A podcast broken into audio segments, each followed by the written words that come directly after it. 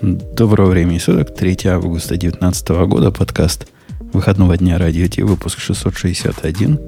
Практически круглый номер в какой-то системе. Может, он простое число? Как это хорошо смотрится. Бабук, сходу знаешь, mm. простой или нет? Эм, да, папам.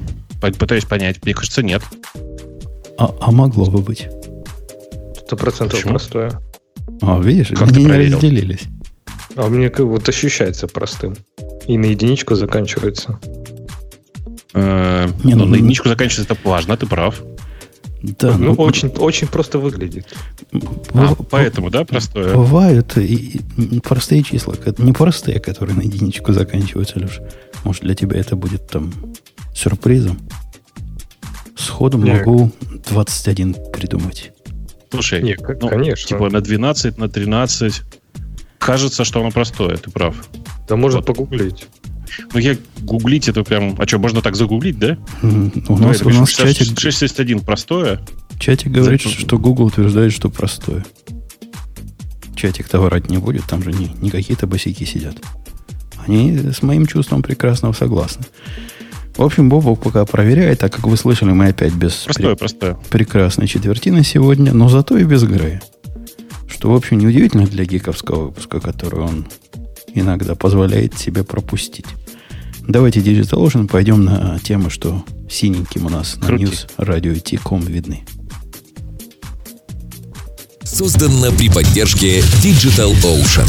Digital Ocean – провайдер доступного облачного хостинга. Всего за 55 секунд и 5 долларов в месяц вы можете создать свой облачный сервер в одном из дата-центров, расположенных в Нью-Йорке, Сан-Франциско, Амстердаме и Сингапуре, и управлять им с помощью простой, интуитивно понятной панели управления или воспользоваться мощным API. Начните прямо сейчас. Введите промокод радиодефис при регистрации и получите 10 долларов бонуса на аккаунт.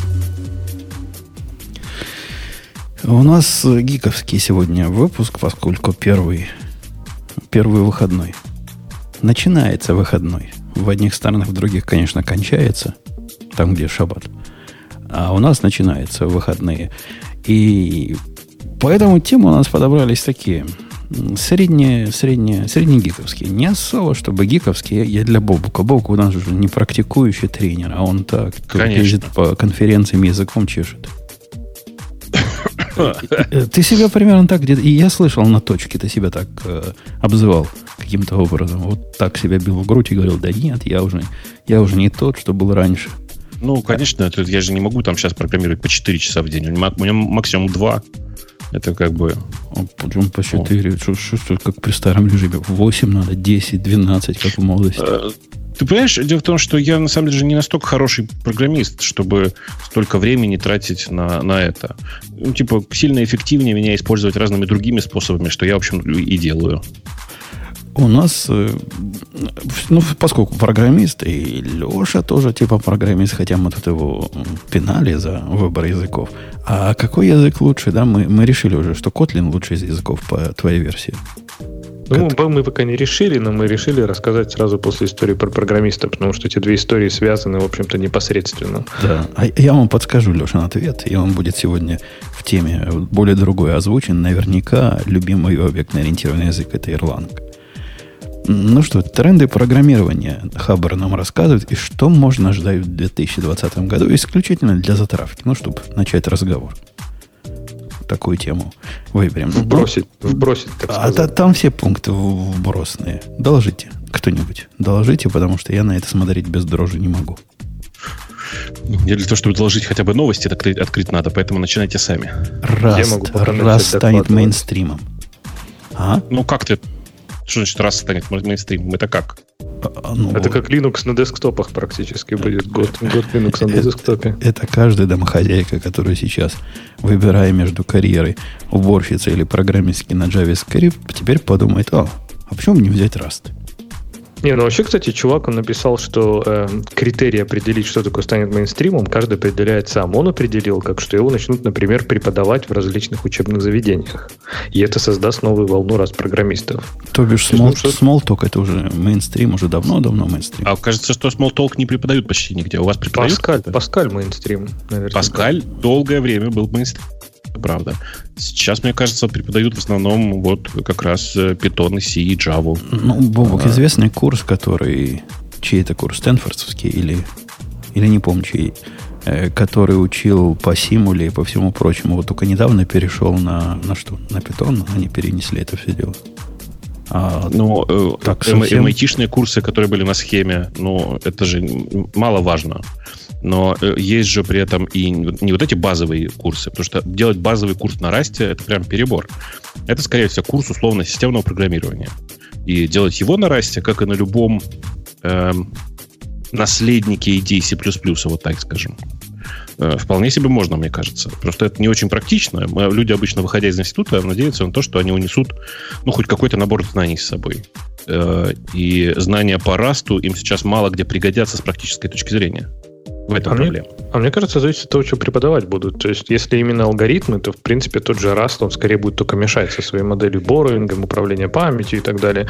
Какая-нибудь там схема или что-нибудь такое гораздо проще, да, там вообще не думаешь про память, а думаешь про алгоритм. И вообще даже там не, не про объект. В схеме не про... думаешь про память. А, ну в смысле, что у тебя нет непосредственного управления памятью? Да, ручного, да-да-да. То есть ты думаешь, скорее фокусируешься на алгоритме. А в Rust это прям надо будет ну, задумываться о там, времени жизни, борроинге, поэтому это скорее может для начинающих программистов, которые именно алгоритм осваивают, даже вредно. Не-не-не, нет, я же про это и говорю, что это скорее замена курсом по C++, по системному программированию. Э, типа, есть большие э, курсы по э, программированию на Plain C и C++. Э, мне кажется странным от них отказываться на текущий момент, но в каком-то будущем, если Rust вдруг наберет какую-то популярность, ну, это нормальная история. Преподавать Rust как э, язык, который, в принципе, действительно во многих аспектах заменяется плюс-плюс, почему нет? А я не понял, ну, от, от Fortran, что ли, отказались уже преподавание? Преподают только в тех местах, где про математику. А, а то для меня это был единственный язык высокого уровня, которого меня в институте учили.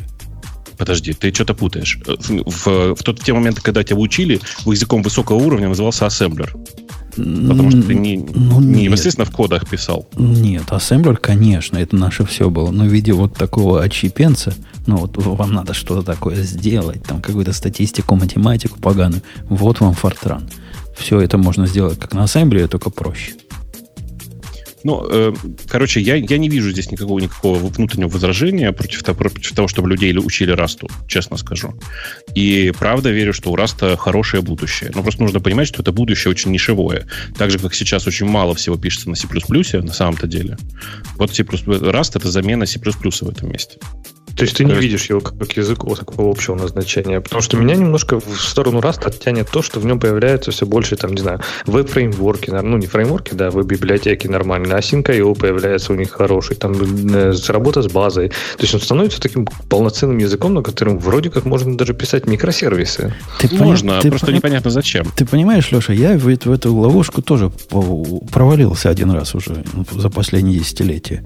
Э, все, что ты говоришь про раз, мне в свое время про показалось. В принципе, элегантный язык. В принципе, мне нравится его трогать. И библиотек дофига, и в тот момент просто взрывной был рост всего прямо чисто скаловского, который не просто обертка вокруг э, чужих джавовских API.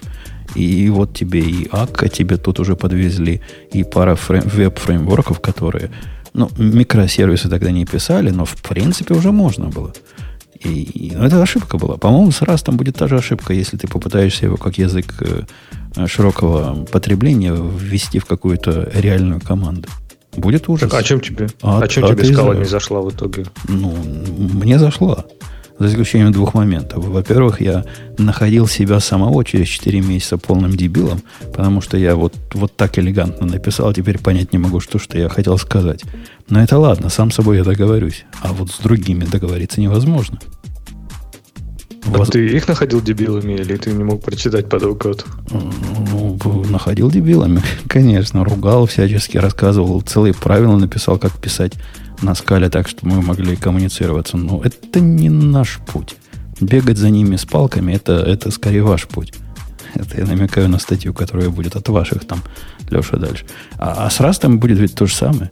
Надо будет специальная книга, Раст э, хорошие части, которые использовать, которые не использовать. Да, там, в принципе, все пока части хорошие. Там нет плохих частей. А, как, как же нет? Unsafe. unsafe. Как, как же нет, когда управление памятью ты берешь на себя? Это, это тебе Там тебя даже компилятор предупреждает, что ты делаешь страшные вещи. Да-да-да. да. Кто-то, кто особенно после C, обращает внимание на предупреждение компилятора. Ну, э, я не знаю, как ты, я обращаю. Я еще при, я еще при компиляции на C пишу вместо WAL. Тут это на, на C, ладно, а на C++. Ну что, реально? Все комментарии, ну, нет, все, конечно. все ворнинги ну, Конечно, нет. Конечно, да, нет. Вот. Э, следующим пунктом будет э, GraphQL, популярность которого продолжит расти. Не могу не украсть бобуковскую реплику от нуля расти легко. А, тем не менее, готов выслушать ваше перпендикулярное мнение по поводу GraphQL. Интересно, к чему она растет? Там шкала от нуля до 100. 100 это что? Все, все будут использовать. Стопроцентный интерес. Это, видишь, интерес ну, когда уже доросла времени. тогда. Ну, 70% ну, интереса к нему. А, или уже 100. Уже 100%. 100 уже, интереса. да. Все, уже, уже 100% интереса, да. Куда расти всем, дальше? Всем интересно. Куда расти дальше, ну, непонятно. Так уже почти 2020 поэтому. Э, а вообще, как, как вы, коллеги, примерно как и я считаете это подачкой, подачкой вот этим ленивым фронтендером? Ты про что сейчас? Я, я про GraphQL. Нет, конечно, конечно, нет. Причем здесь вообще фронтендеры? В смысле, это же наоборот. Это же увеличение работы для фронтендера. Mm. Раньше было как? Есть бэкэнд, который тебе просто красиво отдает все, что тебе надо. А сейчас говорят, знаешь что, ты как, как фронтендер, мы тебе GraphQL наружу отдали, вот там сам выбирай, как хочешь. А GraphQL там волшебным образом сам все, все, что надо сделать на стороне бэкэнда. Ну, потому что да. волшебство. Э, ну, конечно, нет. Но, Леша, у вас там GraphQL как он пользуется вообще в кругах э, мейнстримовских? Ну, учитывая, что я сейчас, в принципе, работаю над платформой для микросервисов и работаю в основном там с башем и низкоуровневыми всякими девопсовыми штуками, то, знаешь, нам этот GraphQL, он, в принципе, перпендикулярен. Но если говорить про, конечно, консюмерскую разработку, то есть для клиентов, мне почему-то кажется, что статья, в принципе, правду говорит. Я не знаю, дойдет ли она до мифического стопроцентного интереса, но GraphQL, мне кажется, дает э, гибкость, самое главное, потому что сейчас вся же самая главная фишка, что фронтенд, бэкенд, разные микросервисы. Я здесь, кстати, согласен с Бобуком, что это вообще не обязательно про фронтенд. То есть это любые сервисы с любыми сервисами коммуницируют. Они же развиваются все с разной скоростью, правильно? И GraphQL дает тебе вот эту прослойку абстракции, которая тебя не задерживает, а в принципе позволяет двигаться быстро. Ну, хорошо, ладно, мы был, был такой замечательный подход в свое время. А почему не дать клиенту запускать любой SQL запрос? Э, на, на, на, на продюсере, на, на сервере. Ну, давайте дадим. Э, вот это развитие той замечательной, в кавычках, идеи в современности. Все, все возвращается, все возвращается ну, на круги своя. В, ре, в реальности все-таки не надо забывать, что пока, несмотря на то, что GraphQL используется все шире, его спектр использования довольно узкий по-прежнему. По-честному, если. Ну, то есть никаких развесистых огромных сервисов, кроме Facebook, которые бы использовали GraphQL, я не знаю. Ну и, кстати, я не согласен, потом ты говоришь, что это обертка поверх там SQL, да, запуск, выполнять запросы. Это именно фишка в том, что ты создаешь абстракцию поверх своей доменной модели. То есть она вообще может быть с базой никак не связана. То есть да, ты можешь да, я обернуть как угодно. Но, ну, я тебе упрощу, например, если моя доменная модель в мире NoSQL совпадает с NoSQL, представь, то зачем мне все это надо? Я разрешу клиенту просто мне find запросы пиндюрить, или там апдейт запрос, или апсерты, и, и будет тебе GraphQL, ради бога. Бери, не хочу, делать ничего не надо. Это ну, я к тому, чтобы показать идиотизм есть. этой идеи. Почему? Почему идиотизм? Смотри, у тебя же есть API, ты его как-то описываешь, правильно? То есть ты когда отдаешь другим сервисам свой API, ты его описываешь в REST. Представь, ты записал бы его в GraphQL, то есть не то, чтобы ты стал э, писать API, который все возможные кейсы умеет, покрывает, и вообще все, все в него включено, и все вероятные комбинации там покрыты. Нет, ты бы точно такой же набор функций описал в GraphQL. Только ты бы сказал, смотрите, чуваки, вот вам вот этот REST call, например, для сервиса А, и вот этот REST call для сервиса Б, у них очень много общего, поэтому я их объединю в один, а вы уже сами выберите выберите, что вам из него надо, и все. То есть, по сути, это не то, что ты сделаешь универсальный интерфейс, чтобы все, кто угодно мог что угодно делать с твоим приложением. Нет, ты просто, скажем так, вместо набора разрозненных REST endpoint ов ты сделаешь один, который это все объединит, а там consumer уже решит, что конкретно из того, что ты ему позволяешь взять, он возьмет. Мне кажется, это случай, когда простота лучше воровства. И между пятью эндпоинтами, каждый из которых делает одно что-то свое, узкое, конкретное, и, и понятное, и закрытое, и я предпочту вот эти пять эндпоинтов, даже если затраты у нас на... Вот о чем они говорят, о поборнике? А вот у вас есть пять вызовов, вам надо четыре сделать, потом как-то объединить, а потом в пятый засунуть. Ну, это же позор, позор. Тогда я сделаю шестой, который мог бы объединить предыдущие четыре. В общем, я пока холодно к этому отношусь. Так смотрю на это как на проходящий тренд, хотя с точки зрения автора статьи это станет нашим всем в 2020 году. Э, технологии WebAssembly будет отделено больше внимания. А что ты пропустил прогрессивное веб-приложение? А что, пропустил, да? Да, прогрессивные веб-приложения станут явлением, с которым придется считаться. А, что ужас. А, Вообще я тоже согласен, да, а, это страшно, а, страшный мир. Объясните для наших слушателей, в чем их прогрессивизм? Они все взять и поделить хотят и раздать бедным? А, ну, ну, в смысле, как? Мне, мне кажется, никто не понимает, о чем ты вопрос задаешь даже. Ты понимаешь, что такое progressive web Нет. Нет, я понимаю, но расскажите простыми словами. Прогрессивные веб-аппликации. Это что? Это как? Эм, это единое, единое написание кода для веба и э, мобильного веба и частично мобильного приложения и всего, что с этим связано. То есть, типа, это такой такая новая попытка одновременно э, вернуться в мир одностраничных приложений, да еще и примешать туда разработку мобильных приложений. Понимаешь? У, у покойного Джобса такая идея была. Почти. Ну, почти. Но не полетела. А, а сейчас полетит? Черт его знает. А сейчас полетит? Черт, ну, мне кажется, тогда в вебе не было очень много всего. В частности, то, как тогда работал веб в офлайне, а это одна из главных проблем, почему тогда progressive web не полетели сами по себе. А, э, ну, это прям была большая проблема. Э, была большая проблема с локальным хранилищем данных. Короче, веб был не очень готов для этого. Сейчас ну, веб воркеров, существенно... воркеров не было там. Это вообще все было да, да, очень плохо. Сейчас это все более-менее живое. Ну, то есть, на самом деле, все эти, все эти системы с сервис-воркерами, она на самом деле такая довольно на мой взгляд, странная, но все равно, да, она, тем не менее, есть и позволяет хоть что-то делать. Э, уже что-то. Э, то есть теку, на, на теку, в текущем виде, как мне кажется, э, браузер уже достаточно неплохая операционная система, э, с которой можно что-то делать. На уровне, наверное, ну, индустрии 1. Пользователи. Ну, для меня интересно, что PWA означает, что именно они будут, эти приложения будут перетягивать часть функций именно мобильного приложения, например, работу в офлайне.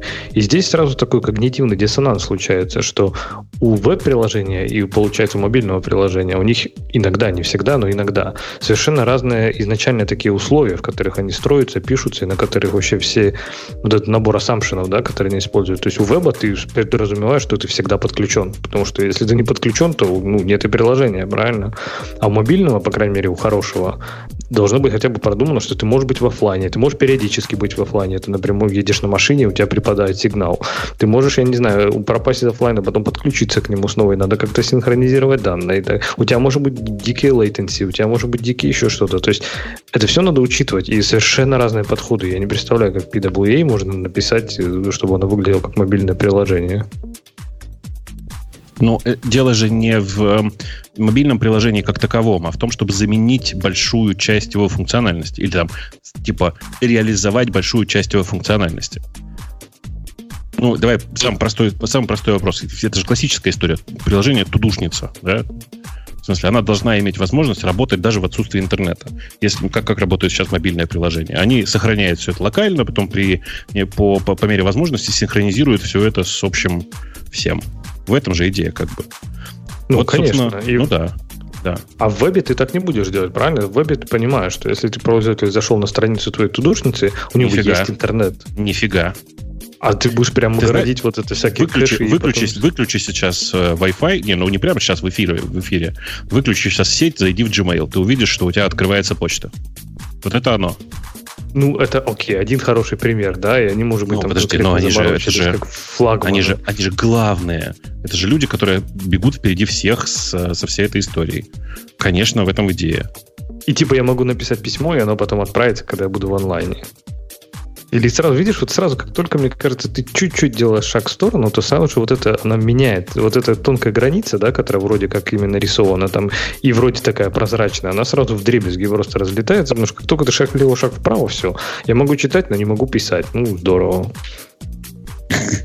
Ну, ну, ну короче, э, на самом деле просто есть готовые э, системы, которые позволяют тебе писать веб-приложение, которое открывается в офлайне, которое э, типа как раз вот progressive в смысле, что оно не, ну, не, типа не требует от тебя интернета прямо сейчас, ты как-то с ним работаешь, а в нужный момент у тебя все данные синкаются, именно синкаются, то есть не просто там как-то куда-то аплодится, а ну типа происходит какой происходит какой-то merge. Это довольно мило и довольно удобно. Вот это прямо на вебе сейчас можно делать. Ну, я, слушай, соглашусь, что вот кроме примера, который ты привел, наверное, может, еще Яндекс так делает. Кто-то так делает. Яндекс еще. почти так не делает. Яндекс так почти не делает. Ну, как-то эта технология ну, не, не, не идет в массы. То есть не я, идет, я, не идет. я с Лешей соглашусь, что если ты в тудушке и у тебя отрубился интернет, то ты, в общем, как пользователь особо не ожидаешь, что она дальше продолжит работать. Mm, в вебовской, я ожидаю. вебовской тудушке. Я ожидаю. Ну, ты крутой, конечно. Но вот если я вот, вот в этом кошмаре, который, э, который, который, как он называется, электрон, там я ожидаю, потому что там я понимаю, это какая-то локальная приблуда, просто авторам было лень писать нативный интерфейс. А вот когда в браузере открою, не, нет такого ожидания. Ну, окей. В смысле, просто ожидания, видимо, у всех немножко разные. Про WebAssembly, наконец. Почему будет уделено больше внимания? В 2020 году. больше по сравнению с чем? Больше по сравнению с тем, что было в предыдущие годы. Но я, кстати, согласен, если что. В смысле, вообще э, основная идея текущего WebAssembly это попытка запускать э, более как бы это сказать, более сложное и более быстро, более быстро работающее приложение в рамках того же самого браузера. То есть, на самом деле, WebAssembly — это, по большому счету, система компиляции из разных языков в нечто запускаемое внутри страницы браузера. Э, ну, да, и, ну давняя, все же этого хотят. Давняя мечта, да. вот, чтобы мы писали все свои части на одном и том же языке, наконец-то случится. Ну, я тут, знаешь, скорее про, не про то, что все это можно будет наконец, писать на одном языке, сколько про то, что можно будет портировать кучу старого барахла под веб. И это, прям... и, это бы, и это будет быстро, потому что это же, во-первых, сейчас бинарный протокол, правильно, WASM. И ну. э, фишка в том, что можно будет переносить не просто компилируя JavaScript, да, а это будет универсальная среда выполнения. То есть у JavaScript сейчас одно преимущество. То есть какой бы ты язык ни взял, он будет компилироваться в JavaScript. А с WebAssembly это не так. То есть с WebAssembly это будет компилироваться в WebAssembly. То есть, по сути, JavaScript, он ну, теряет такое свое главное преимущество. Он перестает быть нативным для браузера. И тогда уже начинается достаточно интересный рынок в борьбе за браузерное приложение, потому что действительно есть ну, цель писать, например, на одном языке у некоторых команд. Некоторые просто лучше подходят. Например, тот же Rust можно компилировать, Go можно компилировать, WebAssembly. Я считаю, это прям круто. Я вот прям жду будущего WebAssembly, когда бы оно ну, уже быстрее наступило. Видишь, а непонятно, что ты ждешь будущего, потому что, в принципе, оно и сейчас работает. Кто тебе мешает-то? Ну, оно, оно уже здесь, да. Я да. Не, не, не хочу твой пафос как-то подмывать, но работает оно, прямо скажем, так себе пока. Во всяком случае, э, попытка написать какое-то вменяемое, моя попытка написать какое-то вменяемое приложение на Go, которое у вас будет э, и, и чисто на Go, она такой сомнительный успех. Ну, рановатое пока все это. Ну, ну там... честно сказать, я как раз вот с Go ничего не проверял. Просто не, не проверял никогда. Смотрел, как работает инскрипты, ну, в смысле, с, все, что касается компиляторов на LLVM. И там прям был нормально. То есть просто берешь, пишешь на C и получаешь результат. Я так понимаю, что они все хромают в том, что у них взаимодействие с домом все равно не, не, именно со страницы не такое удобное, как все равно у JavaScript. Но мне кажется, у них и цель-то другая у многих. То есть многие из них даже дом-то не используют. Они там, не знаю, в OpenGL могут сразу рендерить, используя там, э, как это называется, штука в браузере, да, с OpenGL. Но, в общем, они могут рендерить даже не в дом. WebGL, они, да. WebGL, да-да-да. То есть они могут использовать разные движки даже для представления. И мне кажется, это, в принципе, не за горами, когда браузер просто будет ну, загружать WebAssembly, показывать интерфейс там в WebGL, и все. И это будет просто как тонкий такой клиент, чтобы показать твое приложение на любой платформе, и все. React продолжит, продолжит лидировать во, фронт, во фронт-энде, говорит нам дальше статья. Э, я тут со своим, когда разговаривал китайцем, он утверждает, что масса его знакомых фронтендеров, а он, видимо, в этой среде варится, идут не, не с ангуляра, он из ангулярского мира. Из ангуляра, типа массово, его, по его словам, люди уходят куда-то, но уходят не, не в React, а говорит во Vue. В Vue, а, которые.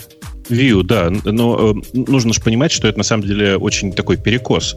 Это все равно, что сказать, что люди с э, Java массово переходили на скалу. Ну, нет, массового перехода не было. Но мода и говорить, что я вообще хотел бы писать на скале, была. У, почти у всех. Популярность Angular потихонечку сходит на нет. Э, и очевидно, что React сейчас, наверное, ну, такой король в этом мире. Но Vue довольно быстро растет. И на самом деле я думаю, что я не думаю, что в ближайший год, год он обгонит э, React, но я думаю, что в ближайший год э, Vue может обогнать э, Angular. Вот это будет уже прогресс. Если За уже год. не обогнал. Нет, нет, не обогнал. Нет. Я ну, прямо уверен, что не обогнал пока. Я думаю, что там разница больше, чем в два раза между э, Vue и Angular. Сейчас пока. Ну, весь кровавый Enterprise на Angular сидит и будет сидеть. Нет, ну, уползут, уползут. Angular просто предоставляет, по сути, такой единый стек для всего. То есть у него же не только там, как рендерить э, вьюшки, да, как все что-то показывать. У него там целый, по сути, ну, как фреймворк, там свой dependency injection, там свои модули, там своя ленивая загрузка. Он, в принципе, ну, достаточно а, крутой, а такой полноценный. А, а React, по сути, что? это только... Не, React это только рендеринг, э, по сути, вьюшек и все. То есть там нет ни dependency injection, ничего. То есть как ты будешь... Dependency injection, dependency injection, безусловно, нет. Но э, своя система модулей, которая, в смысле, она не, не реактовая, а внешняя, но тем не менее, ну, да. и ты начинаешь ей пользоваться. Ну и все такое. Просто Angular, он типа цельный, так было тогда модно. Давайте напишем цельный фреймворк. А, а ну, React просто, типа, да, он ну, построен на принципах open source сильно больше. Ну да, но я бы сказал, он такой очень opinionated Angular, да, то есть, когда ты пишешь на Angular, там уже есть подходы, как делать компоненты, как управлять стейтом, как там реактивность туда вписана. И это, в принципе, неплохо. Многие команды, мне кажется, ради этого и выберут, потому что там есть делайте вот так, вот это Angular Way. А у React, я не знаю, как отобразить, что, не знаю, значение на экране. Кто-то говорит Redux, кто-то говорит MobX, там еще что-то, еще что-то. Кто-то вообще говорит никакого, кто-то state менеджмента не надо. То есть там куча вариантов, и каждый из них, по сути, как отдельный. В итоге из них собирается отдельный ангуляр. И так что тут не знаю, я не уверен, что ну Angular, я думаю, да, его популярность идет на нет, ну, будет спадать, потому что как раз за счет того, что он такой большой opinionated, он за счет этого сложнее, чем тот же React. JavaScript, последний пункт, это язык. Ну, кстати, сейчас, подождите, подождите, пока мы туда далеко не ушли. А вам не кажется, что история э, Angular повторяет историю Apache? Ну, в смысле, был первый Angular, он всех, всех устраивал. А потом чуваки решили написать второй, и начиная с этого выстрелили себе в ногу. Да прямо, ну, там... прямо перебеги, Бобок, определенный. Ну, не устраивал первый Apache. Сказать, что он всех устраивал, Особенно нет, вот нет, про тот самый первый. пользовались. Альтернативы не было. Им пользовались, потому что ну, лучше его не знали. По-честному, если на момент выхода первого ангуляра, в смысле, который просто Angular.js, по или Angular назывался, уж не очень помню, э, он был прям, ну, в смысле, тоже первый такой и нормально работал. И альтернатива-то какая была? На jQuery продолжать писать? Ну, а что тут? Только я jQuery выучил, и тут на тебе, опаньки, Angular пришел. Ну, короче, это было довольно прогрессивно по тем временам, что уж говорить. А, но закончилось все, вот я говорю, или как, знаете, Perl 5.6. Не, это, это немножко другие примеры. Вот э, если возвращаясь к Apache, выход второго Apache был ожидаемый, понятный, и, и, и люди этого хотели. Однако это было слишком мало и слишком поздно. То есть проблема не в том, что как в, в Перле, который вышел несовместимый со всем остальным, да и то на 10 лет позже, чем, чем все хотели. Ну, не на 10, на 6 лет, да, сколько он его тянули. Ну, подожди, а почему ты считаешь, что это не та же самая история? Как, а, как, Angular первый, Angular просто, который Angular JS он назывался, по-моему, это 2009, наверное, или 2010 год, я не очень помню. А э, вроде бы, если я правильно помню, анонсировали на Angular, просто ну, Angular 2, который стал потом Angular, где-то в середине, там, наверное, 15-16 года. Ну, какой-то такой, не, 14 наверное. И тоже затянули, мне кажется, с его выходом довольно сильно. В это время вышло много всего. То есть, ну... Э, окей, не буду с тобой спорить. Ты, же, ты в ангулярах больше специалист. Хотя ну, конечно, ты не поверишь, ты не поверишь, Бобук, да. меня считают у нас в конторе самым, считали самым главным специалистом в ангуляре. Можете это, безусловно, самый главный специалист. Потому что, когда я туда пришел, а у них были приложения на JSP написаны, ну, то есть сервер-сайт рендеринг, все дела. UI, э, это не связано с JSP, но UI был по, по форме вырви глаз назад в 70-е. Вот все, все вот это. Тут я такой красивый пришел, они меня спрашивают, ну как, как будем писать? Я им сразу, значит, про, про клиент-сайт, который умеет рестоподобными отдавать, рассказал, про, про сервер-сайт, про клиент-сайт, который будет это забирать. И спросили, а чем? Чем? Чем? кого, кого искать для фронтенда? Я и сказал, ангулярщика будем искать. И это было 6 лет назад. Наверное, 6 лет назад я был вполне в своем праве. Да, вполне, тогда ничего, никакой альтернативы особой тогда по-честному не было. Ну, в смысле, там такой популярный развесит. И Bootstrap, наверное, да, Павел? Э, ну да, да. Без Bootstrap обошлись? Нет, так, так, и есть, так и есть. Так до сих пор и пишем. Что, что То есть, ну, Bootstrap плюс, плюс Angular это же такая традиционная история теперь. Ну да, прикольно. Традиционная прикольно. связка. А небось все это я в этом подкасте услышал. Я не могу ведь сам все это из головы придумать. Научили меня злые люди типа тебя. Э, ну, э, ты, кстати, если у тебя будет время, посмотри на этот самый Vue, в смысле Vue, который как, как этот самый. Посмотри ради интереса. Там довольно прикольно все сделано. Ну, если тебя, конечно, не сильно коробит писать на JavaScript. Э, в смысле, там, правда, довольно забавно все. Это такая, такой еще один новый подход о забавном еще одном подходе. Я тут на, на днях прикоснулся к этому страшному. По-моему, в Твиттере об этом рассказывал где-то где жаловался, или в прошлом подкасте, э, к темплейтам, к этим, которые генерятся на стороне сервера, вот, ну, как, как раньше мы писали. Угу. Это прямо все-таки, знаете ли, я ценю прогресс, который произошел с тех пор, когда вот только так и писали. А китайцу это дал. Он как, как рыба в воде. Он говорит, о, все почти как в реакте. Что, в React тоже впендюрил код вместе с оформлением в одну... Да, ну, это, это вот как раз про эти самые, про GSX, в смысле, про ну, встроенный код, встроенный HTML внутри JavaScript. Ты же про это сейчас. Ну, да? Тут, ну, тут трудно сказать, кто, кто во что встроил, кто на чем стоял. Ну да, смесь, в общем, презентации и манипуляции. Ну, это, в общем, довольно, довольно типичная история как раз в реакте. В смысле, ну, многие очень любят GSX в первую очередь, вот потому что у тебя получается такая смесь из тегов и JavaScript. Э, окей. Okay. JavaScript язык, который будет так же популярен, как сегодня. Я бы добавил, ничего кроме JavaScript не останется в 2020 году. Но воздержусь что-то останется. Он на первом месте, хотя, по слухам, которые я тут на днях читал, его вот питон на днях обогнал по, одному из, э, по одной из линеек. Ну, я, в общем, не удивлен, честно сказать. Э, в смысле, просто питон прет последнее время, и это скорее минус для него, чем плюс, но тем не менее. Э, меня гораздо больше смущает тут не не то, что это будет язык, который по-прежнему популярен, а табличка с надписью Top Open Source Projects, видишь, да, там чуть ниже, э, в которой на первом месте написано Microsoft VS Code, и э, говорится, что, ну, типа, это показывает, что это приложение на JavaScript. Во-первых, там TypeScript. Он довольно сильно от JavaScript в лучшую сторону отличается. Помнишь, как эм, эм, как э, таджикские мультики, которые, которые выгодно отличаются от порнографии наличием песен. Вот э, TypeScript, он выгодно отличается от JavaScript многими приятными фичами, вроде типа нормального тайпинга и всяких таких, ну, как типизации и всяких-всяких таких штук. Вообще этот топ-10 выглядит крайне подозрительно. Ну ладно, весь код, да, там Angular, CLI Angular, который вообще, в принципе, тоже TypeScript. Там Kubernetes, который Go.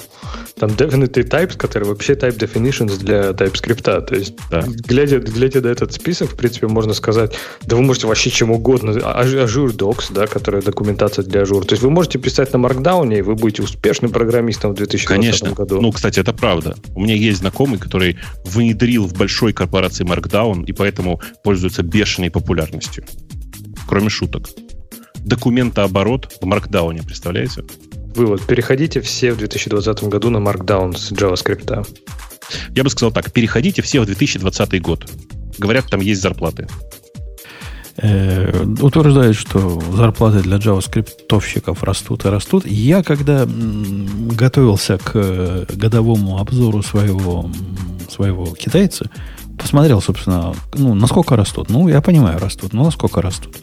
И, в общем, меня зарплаты средние по больнице, я смотрел по Чикагской области, не впечатлили.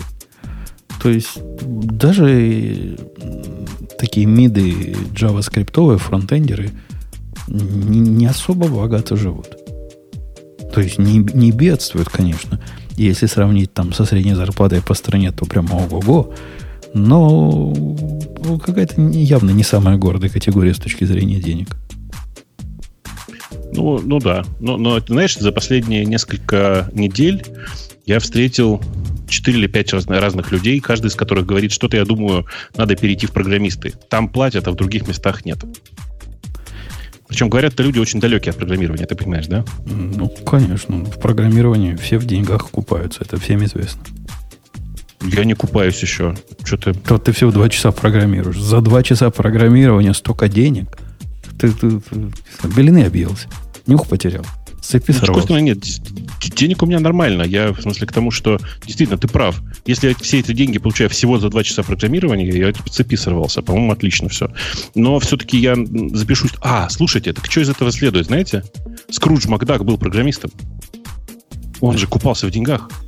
А я думал, ты запишешься на курсы программирования JavaScript сразу после этого выпуска.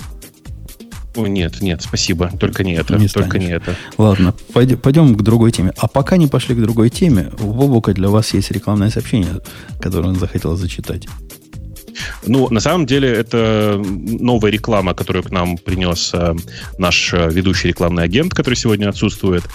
Э, и я попробую зачитать его каким-то человеческим голосом, э, достаточно не быстро, чтобы вы все порадовались. На самом деле, короткая вводная. На самом деле, э, это спонсорский блог от компании Skill Factory, у которых появилась новая специализация Data Science. Они нам прислали текст, и сейчас я вам зачитаю из просто потому что, как обычно, мы нифига не подготовились. А тут, знаете, должна быть такая рекламная музыка, но тем не менее. Бум-брум уже наслышаны про достижения в области машинного обучения нейросетей ИИИ, хотели бы работать в этой сфере, но не знаете, с чего начать, обратите внимание на Data Science. Дата-сайентисты работают на острие технического прогресса, который может быть в самом ближайшем будущем повлиять на, на наше общество. А самое крутое, эту профессию вполне сможете освоить и вы. Онлайн-школа данных Skill Factory запустила годовую специализацию по Data Science. Преподаватели – профессионалы отрасли, среди них сотрудники Яндекса и NVIDIA. Они смогут рассказать об индустрии в целом и о тонкостях работы, про которые не написано ни в одном учебнике. Курс рассчитан на тех, кто хочет освоить области науки о данных с нуля. Он позволяет шаг за шагом получить навыки, обязательные для дата-сайентиста. Программирование на Python, в том числе углубленное изучение Pandas для анализа данных, машинное обучение, глубинное обучение нейросети – математика и статистика, блоки по data engineering и на сладкое менеджмент для дата-сайентиста. Эти навыки сделают вас особенно ценным профи. Хочешь стать действительно крутым специалистом и поучаствовать во множестве соревнований на Kaggle с разбором решений и обучением самых разных моделей machine learning и нейронок, присоединяйся к группе. Переходите на страницу курса по ссылке в описании. А еще у вас есть возможность получить 10% скидки. Просто назовите код радио-t менеджеру при оформлении заявки на обучение. Ниже присутствует ссылка для блока с описанием. Ну, простите, без подготовки как есть. Я сегодня еще и Да, болею, да, поэтому... да, да мне, ты да. крут, я прямо сам Ты захотел ссылку за- не зачитал. за- записаться. Э, э, Ссылка для блока с описанием https двоеточие слэш слэш clc.to Q большая, C большая, Z большая, И малая, 6, в смысле 6, A, A большая. Ну, я надеюсь, что на самом деле вы просто перейдете по ссылке. Мне Грей сказал не издеваться над рекламодателем, а ты вот сейчас этим как раз занимался. Да нет, что ты. Это просто наше прекрасное, прекрасное чувство юмора. Э, Если серьезно, в смысле, я пробежался по списку преподавателей, просто я некоторых людей там знаю. Э, Вроде бы вполне должен быть нормальный курс, глядя на то, кто преподает. В остальном, ну, я ничего сказать не могу.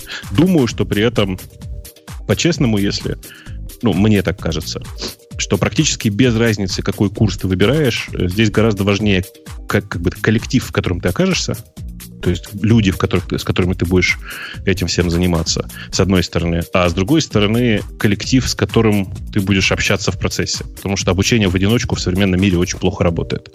Поэтому, мне кажется, в общем, все может хорошо пройти. А, а я поймал себя, когда читал этот текст, который ты прелестно зачитал, Блин, ты читал, я не читал, даже стыдно. Ну, ну, просматривал. И мой глаз на 10% скидку натолкнулся, и я для себя со стыдом понял, что в принципе все мы в каком-то смысле лошади.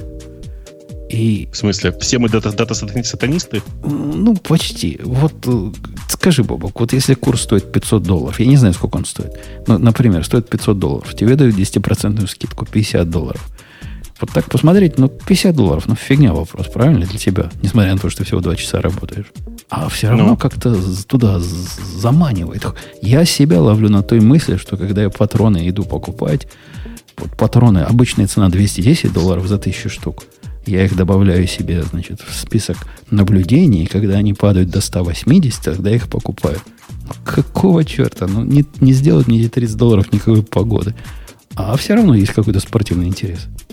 Ты знаешь, в данном конкретном случае, я думаю, что, что скидка достигает примерно 500 баксов. Так что, мне кажется, ну ладно, не 500, а может быть, там, типа 300. Так что ты просто, ну, мне кажется, недостаточно масштабно на этот вопрос смотришь. То есть вообще скидка довольно масштабная. Ну, Кстати, потом твои 30 долларов с 210, это каждый восьмой бесплатно, поэтому, знаешь, не так уж и мало. да. Понимаешь, если на тебя ползут зомби, то каждого восьмого ты будешь убивать бесплатно. Да, да, да, да, именно, именно так и буду делать. Какую следующую тему? На кого? Что смотрит? Слушай, у меня есть еще лучшая идея. Если на тебя ползут зомби, семерых ты можешь пристрелить, а восьмеры, восьмой пулей застрелиться бесплатно. Это мой коллега, э, с которым я редко вижусь, после того, как посмотрел на мою современную коллекцию того, что в сейфе лежит в оружейном, сказал, ты что, чувак, к зомби-апокалипсису готовишься, глядя на пистолеты. На что я сразу его опозорил, говорю, ну, ты, ты вообще не соображаешь, в зомби-апокалипсис, кто будет пистолетами во время зомби? Ну, для этого у меня и и R15 есть, для этого винтовка. А зомби-апокалипсис, не, это, это не пойдут пистолеты. Попробуем в голову попасть всем. Особенно, когда ситуация стрессовая. По-моему, в тело ж нельзя стрелять зомби, я правильно помню? Только В голову, конечно, только надо. в голову. Конечно, надо. Мне Только кажется, в голову. вообще, вообще, вообще обычными патронами бессмысленно. Там типа огнемета что-то надо, наверное. Да не. Не, не. Ну, мы видели, что в голову и нормально. Даже ножом Нет, можно смотри. в голову. Конечно, тут же ведь логика какая-. Даже если ты, если ну, как, бы, зомби бывает разных видов. Но давай себе представим, что зомби на самом деле не, не- требуется мозг для передвижения. Все равно самая опасная их часть это зубы. Если он тебя кусает, ты становишься зомби. То Понимаешь? есть надо так стрелять, Если чтобы ты- зубы выбить. Если ты отстрелишь ему голову, да, в принципе, никаких проблем. Нет, зубы выбить тоже, знаешь, он может засосать тебя так, что мало не покажется. А, Поэтому нужно отстреливать просто голову всю целиком. Да, Ну, там, т- типа. т- тогда моя винтовка тоже не подходит. Надо, надо ружье. Надо помповое ружье. А У оно... тебя нет ружья в коллекции? И как-то я не могу себя убедить, что оно мне надо. Ты чё? Я, не, я просто я не понимаю. Ты на каком побережье вообще живешь? М, Ты же в Чикаго, в смысле, ты же в Иллинойсе. Ну. Конечно, ты должен купить помповое ружье. э, Какая связь? Ну, просто... Нет, я, я бы сказал, что если ты в Техасе, в Техасе тебе сразу нужно купить, как называется, Automatic Rifle, как по-русски, ну, в смысле, автомат. Угу. Ну, а вот в, в, у вас там в Иллинойсе, ты же приличный человек, просто помповое ружье и все. Многозарядное желательно. А слушай, с ним тоже в тир ходят? Да, но там, там только, с, только слаги можно стрелять в тире. Ну, то есть, когда да. целиком болванка летит, а нельзя стрелять мелкими э, вот этими... Дробью нельзя. Дробью, дробью да, нельзя. Да. Вспомнил, как дробью точно нельзя. А слагами можно. Э, ну что, следующая тема какая, отходя от ружья Слушайте, а можно как это короткая между темовая вставка? Вот просто у меня я тут сейчас участвую в перепалке, где, в общем-то, хороший чувак эм, для того, чтобы подкрепить свое мнение, в общем-то, ошибочное, сразу скажу, по э, довольно странному вопросу, не технологическому, э, и технологическому на самом деле, подкрепляет свое знание тем фактом, а это, ну, речь идет про некоторое техническое устройство Яндекса. Подкрепляет свое, свое э, мнение тем фактом, что вообще-то он в Яндексе работал, и поэтому уж точно знает. Но прикол в том, что место в компании, в котором он работал, никакого отношения не имеет к тому месту, про которое он рассказывает.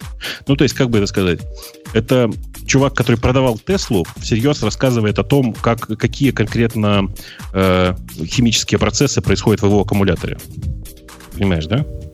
Вот у вас такое случается, что вы в такой ситуации делаете? Я просто в этой ситуации просто совершенно... Я к чуваку хорошо отношусь, нормально.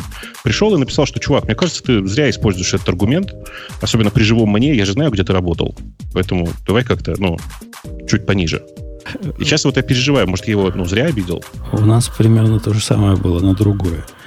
Прислали мне на обзор последний документ, последнюю версию документа, которую должны послать Соровому банку в ответ на их идиотские вопросы про безопасность.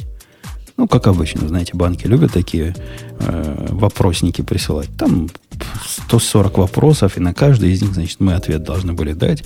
И все это уже прошло все, значит, круги ада, я последний, который должен утвердить. И там есть один вопрос, в котором, в котором банк интересуется, а что вы будете делать, если э, обиженный работник, которого вы как-то особо резко уволили при при увольнении украдет ваши яркие имена пароли и откажется их отдавать? Был такой вопрос. На что наш чувак в виде шутки в самой первой редакции написал, что у нас есть такой бутон, который работает, а у него есть дофига пистолетов. Мы разберемся. Что ты думаешь? Это дошло до последней редакции. Я был тем оплотом, который не дал это послать банку. Нельзя такие вещи посылать. Вы что? А, а почему? Наоборот, может быть, банк бы сказал, не, ну тогда что у вас? Это называется физические, физическая безопасность периметра, правильно? То есть у вас есть прям эти способы борьбы с любым восстанием внутри компании. В банке нет людей с чувством юмора. Так же, как нет их в, в, внутри TSA. Так они наверняка бы это восприняли серьезно и сказали, у как серьезно подходят прям ребята, у них там служба физической безопасности работает, он бутун какой-то. Самому бутун с пистолетом. Э, давайте к темам, к следующим. Кто, кто что хочет выбрать? Пойдем посмотрим, посмотрим. Я не знаю, я все эти темы не читал, просто у меня на этой неделе чудовищная совершенно простуда, отвратительная. Поэтому я предлагаю вам обсудить Go дженерики, а я пойду себе воды налью. Как вам? Вот так вот. То есть ты, ты настолько, э, настолько противодженериковский человек, а статья прямо интересная. Я, одна из редких статей, она не совсем статья блоговая. Леш, ты ее читал? Ну, я ее так просмотрел, скажем так. Я, может быть, не так близко к Go, поэтому мне не так это было интересно. Но я ее точно просмотрел насквозь. Я так понял, что им надо одну, одну только вещь поменять, и изменить слово дженерики на type классы, и все станет на свои места. Ну, с, мне она понравилась даже не, не от того, что предложение само понравилось, к которому я отношусь двойственно, хотя скорее за, чем против. А вот этой мотивационной частью. Это то, чего я пытаюсь научить своих орлов, когда Э, когда тетка из бизнеса пишет тикет и говорит, хочу, чтобы вот этот процентик посчитали. У меня всегда возникает вопрос, зачем? Почему? Кому этот процентик нужен? В какой ситуации? Ну, вот это э, user story меня интересует, которые они не умеют, наши бизнес-люди, подать. Посчитай процентики, все. И покажи где-нибудь там. Потом оказывается, это не, не просто посчитай, а потом надо сортировать а, по этому процентику. И причем сортировать не просто по процентнику в, в колонке, а, связать разные колонки, потому что для какой-нибудь кумуляционной статистике этот процентик по одному считается, а для другой по другому. В общем, целое дело. Поэтому возникает вопрос, а зачем, почему и для кого? Тут же вот эта часть прелестно э, покрыта. Вот просто если бы вы не, не понимали, дорогие слушатели, зачем в современном языке, в любом языке программирования нужны дженерики, то вы бы смогли понять. А даже если вы думаете, что вы понимаете, все равно почитайте, потому что Go-тусовка и авторы Go со стороны Гугла долгое время не то что упирались, они совершенно разумно, с моей точки зрения, пытались понять, а зачем действительно вам нужны конкретно в Go, конкретно в ваших использованиях этого языка для ваших проектов дженерики. Чего вам не хватает из того, что Слушай, вы не можете сделать ты, сейчас? Ты знаешь, я в какой-то момент, я, кстати, недавно про наш подкаст думал, страшно сказать. Я его никогда не слушаю, ну, кроме случаев, когда меня в нем нет, конечно, потому что он значительно лучше тогда становится. Э, и внезапно обнаружил страшное. Ты понимаешь, что мы везде говорим слово дженерики, совершенно не объясняя, что это значит и нафига это вообще нужно. И вот эта статья, кстати, этим вопросом тоже задалась. Они говорят, дженерики это такая хрень широко обхватная, которая включает в себя от э, джавовского подхода до C++ темплейтов, которые вообще на разных полюсах всего находятся. И какой именно дженерик мы тут имеем в виду?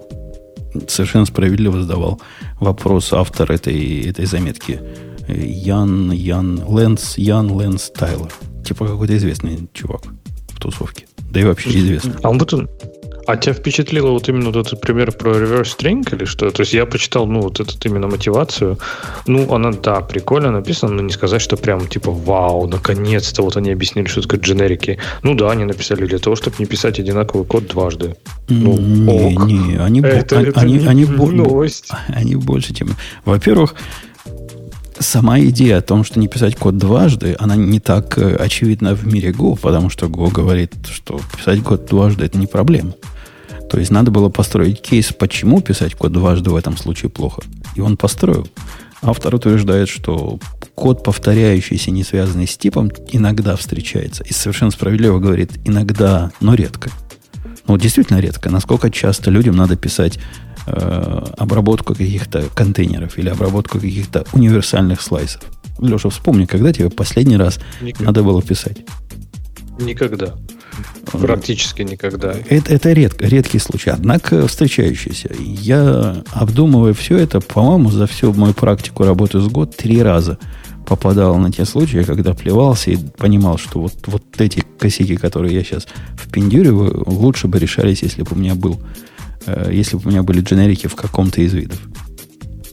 Но ну и плюс у вас в вашем, в вашем, в вашем счастливом мире ГОС со структурным этим, со структурной типизацией и с возможностью определять интерфейсы вообще типа по, по его реализации, дженерики вообще нафиг не нужны. Такое ощущение, что... То есть, ну, ты можешь, в принципе, действительно это интерфейсы вводить на уровне там приемника и настолько маленькими, насколько они должны быть. То есть, мне кажется, что в, даже в Go дженерики-то вроде как и не так и нужны были при наличии структурного программирования, структурной типизации. В общем, авторы тоже про это как-то намекали. Ну, типа, покажите, что нельзя интерфейсами покрыть. А, однако в статье в этой, в общем, показывается, что, ну, например, реализация вот этих же самых контейнеров, которые, обработки контейнеров, которые могут э, что угодно брать без э, дополнительных телодвижений. То есть, ну, не хотелось бы мне любой тип, который я хочу реверсировать или, не знаю, редюсить или еще чего-то делать, обкладывать отдельными, реализацией отдельного интерфейса, там лес какой-то, там мо или еще что-нибудь в этом роде. Если я знаю, что у меня есть 15 э, встроенных типов, не, не 15, там меньше, десяток э, типов, которые все можно между собой сравнить, почему мне не дать возможность написать один метод, который со всеми типами будет э, типа, безопас, типа безопасно работать? То есть что-то в этом есть, согласитесь. Но после вводной части, где он действительно говорит, первое, с чего мы, чего мы страдаем, это обобщенные алгоритмы. Ну, то есть то же самое реверс чего-то. Сейчас требуется либо реверс int, либо реверс string писать, там и реверс int 64. Эм, есть три способа это сделать. Вот как Леша сказал, интерфейсами все покроем, как бы ковцу что выглядит странновато для такой простой задачи. Во-вторых, можно использовать э, внутри своего кода reflection. что делает мало кто. И, и это довольно опасное мероприятие. Всегда что-нибудь забудешь. Или третий способ кодогенерация, про которую я, кстати, на основной наезд не согласен. Они там говорят, что проблема главная кода генерации то, что клиент, который этот код получает, должен какие-то дополнительные шаги запустить, чтобы с кода генерировать э, все ваши реализации. По-моему, фигня какая-то. Почему не приложить сгенерированные все реализации прямо, прямо в гид засунуть, и вот они будут. Это ответственность того, кто библиотеку поставляет, а не того, кто ей пользуется. Или я что-то не понимаю. Ты имеешь в виду закоммитить просто их как, как часть исходного кода? Ну, конечно. Ну, там в, в начале комментария какой-то вписать там auto-generated не менять руками. Что-нибудь такое. Ну, как протобавовские результаты. Коммитят же туда. Почему бы вот это не закоммитить? Чем оно особо отличается? А я думал, так и делают всегда, нет, готовка? Ну, в виде довода, почему это плохо, он утверждает, что клиентам придется запустить вот этот шаг. То есть подразумевается, что нет, так не делают. Ну, во всяком случае, в его, в его интерпретации. Э, второе, чего не хватает, он утверждает, и, и с этим, собственно, трудно спорить, это не то, что дженерик методов, а дженерик структур. То есть какие-то структуры, которые могут э, не объявлять, что структуры делают, включать в себя. Ну, для примера, какая-нибудь там имплементация дерева. К дереву-то, по сути, не важно, что внутри там лежат в виде нодов. Э, а сейчас это трудно сделать в общем виде. Прямо, ну, то есть вообще никак. То есть какое-нибудь дерево интеджеров это такое же, как дерево флотов, но на другое. Код такой же, но, но для другого типа. То есть generic э, дата структуры тоже имеют место быть. По-моему, трудно спорить. По-моему, даже generic дата структуры важнее, чем generic методы. Хотя, конечно, могут быть разные мнения. И, в общем, дальше он, он долго про это рассказывает, про то, что у всякого решения, значит, есть э, цена вопроса, и надо какие-то трейдофы соблюдать. Э, и список его этих самых трейдов, это даже не трейд, а требований. Во-первых, концепций новых не должно быть много добавлено. То есть как можно меньше, тем, чем меньше, тем лучше концепций.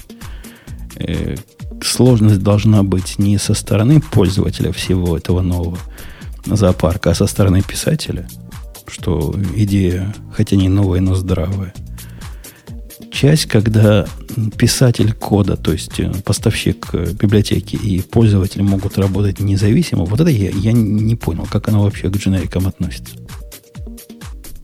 Типа, может, чтобы мог э, пользователь предоставлять свои какие-то реализации этих дженериков, как ты подсовывать, типа, ну, условно, продюсер дает тебе дерево, а ты говоришь, сделай ко мне дерево вот этого. Как-то я подозреваю, что это примерно про это, ну, как-то туман. При том, что вся статья остальная какая-то понятная, вот эта часть мне показалась туманной. Э, время сборки должно быть небольшим, идеально его оставить таким же быстрым, как сейчас, и время запуска не должно увеличиться. Ну, это или не такой... очень увеличиться так, такой, такая тонкая аллюзия на то, что мы не будем делать шаблоны, да? Да-да, они там специально говорят. То есть, когда мы говорим про, про дженерики, мы ни в коем случае не думаем про, про C++ шаблоны. Там прямым битым текстом сказано. И хотят, э, чтобы ясность и понятность Go при этом при всем осталась. Вот с последней целью, когда мы дойдем до пропозала, мы все убедимся, что получается не очень, Однако сама тема сложная. Согласитесь, придумать, как сделать э, очень и остаться на уровне той простоты, которая близка иногда к идиотизму, присутствующая в Go, наверное, невозможно.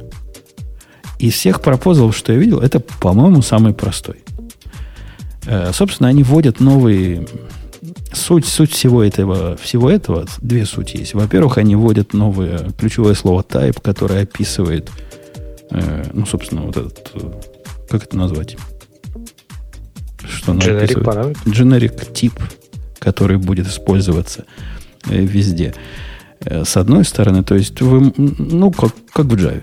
Один в один, как в Java. И потом ты над этим типом производишь все, что можешь произвести. Это одна часть. Во-вторых, они вводят понятие метатипа, то есть тип типа. И это похожее на это тоже в Java есть, когда ты описываешь вот эти редкие конструкции, когда твои темп, не темплейты, generic implements off, и какое второе слово там есть?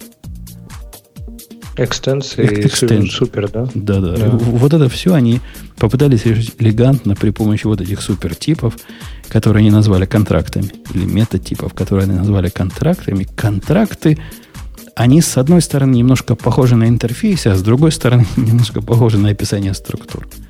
Ну, это есть... тайп-классы, по сути, правильно? То есть они говорят, что вот этот тип имеет такие вот методы, условно. То есть на нем можно вызвать такие-то операции. А более, потом более, уже... Больше, чем это. Они, если бы это были тайп-классы, то достаточно было бы сделать э, в, в формате интерфейсов. То есть тайп-классы, наверное, можно интерфейсами описать, не вводя никакого нового синтаксиса. А контракты позволяют не только ну, то есть контракты описать, контракты, описывающие контракты не только с точки зрения функциональных вызовов, но и с точки зрения э, разрешенных типов.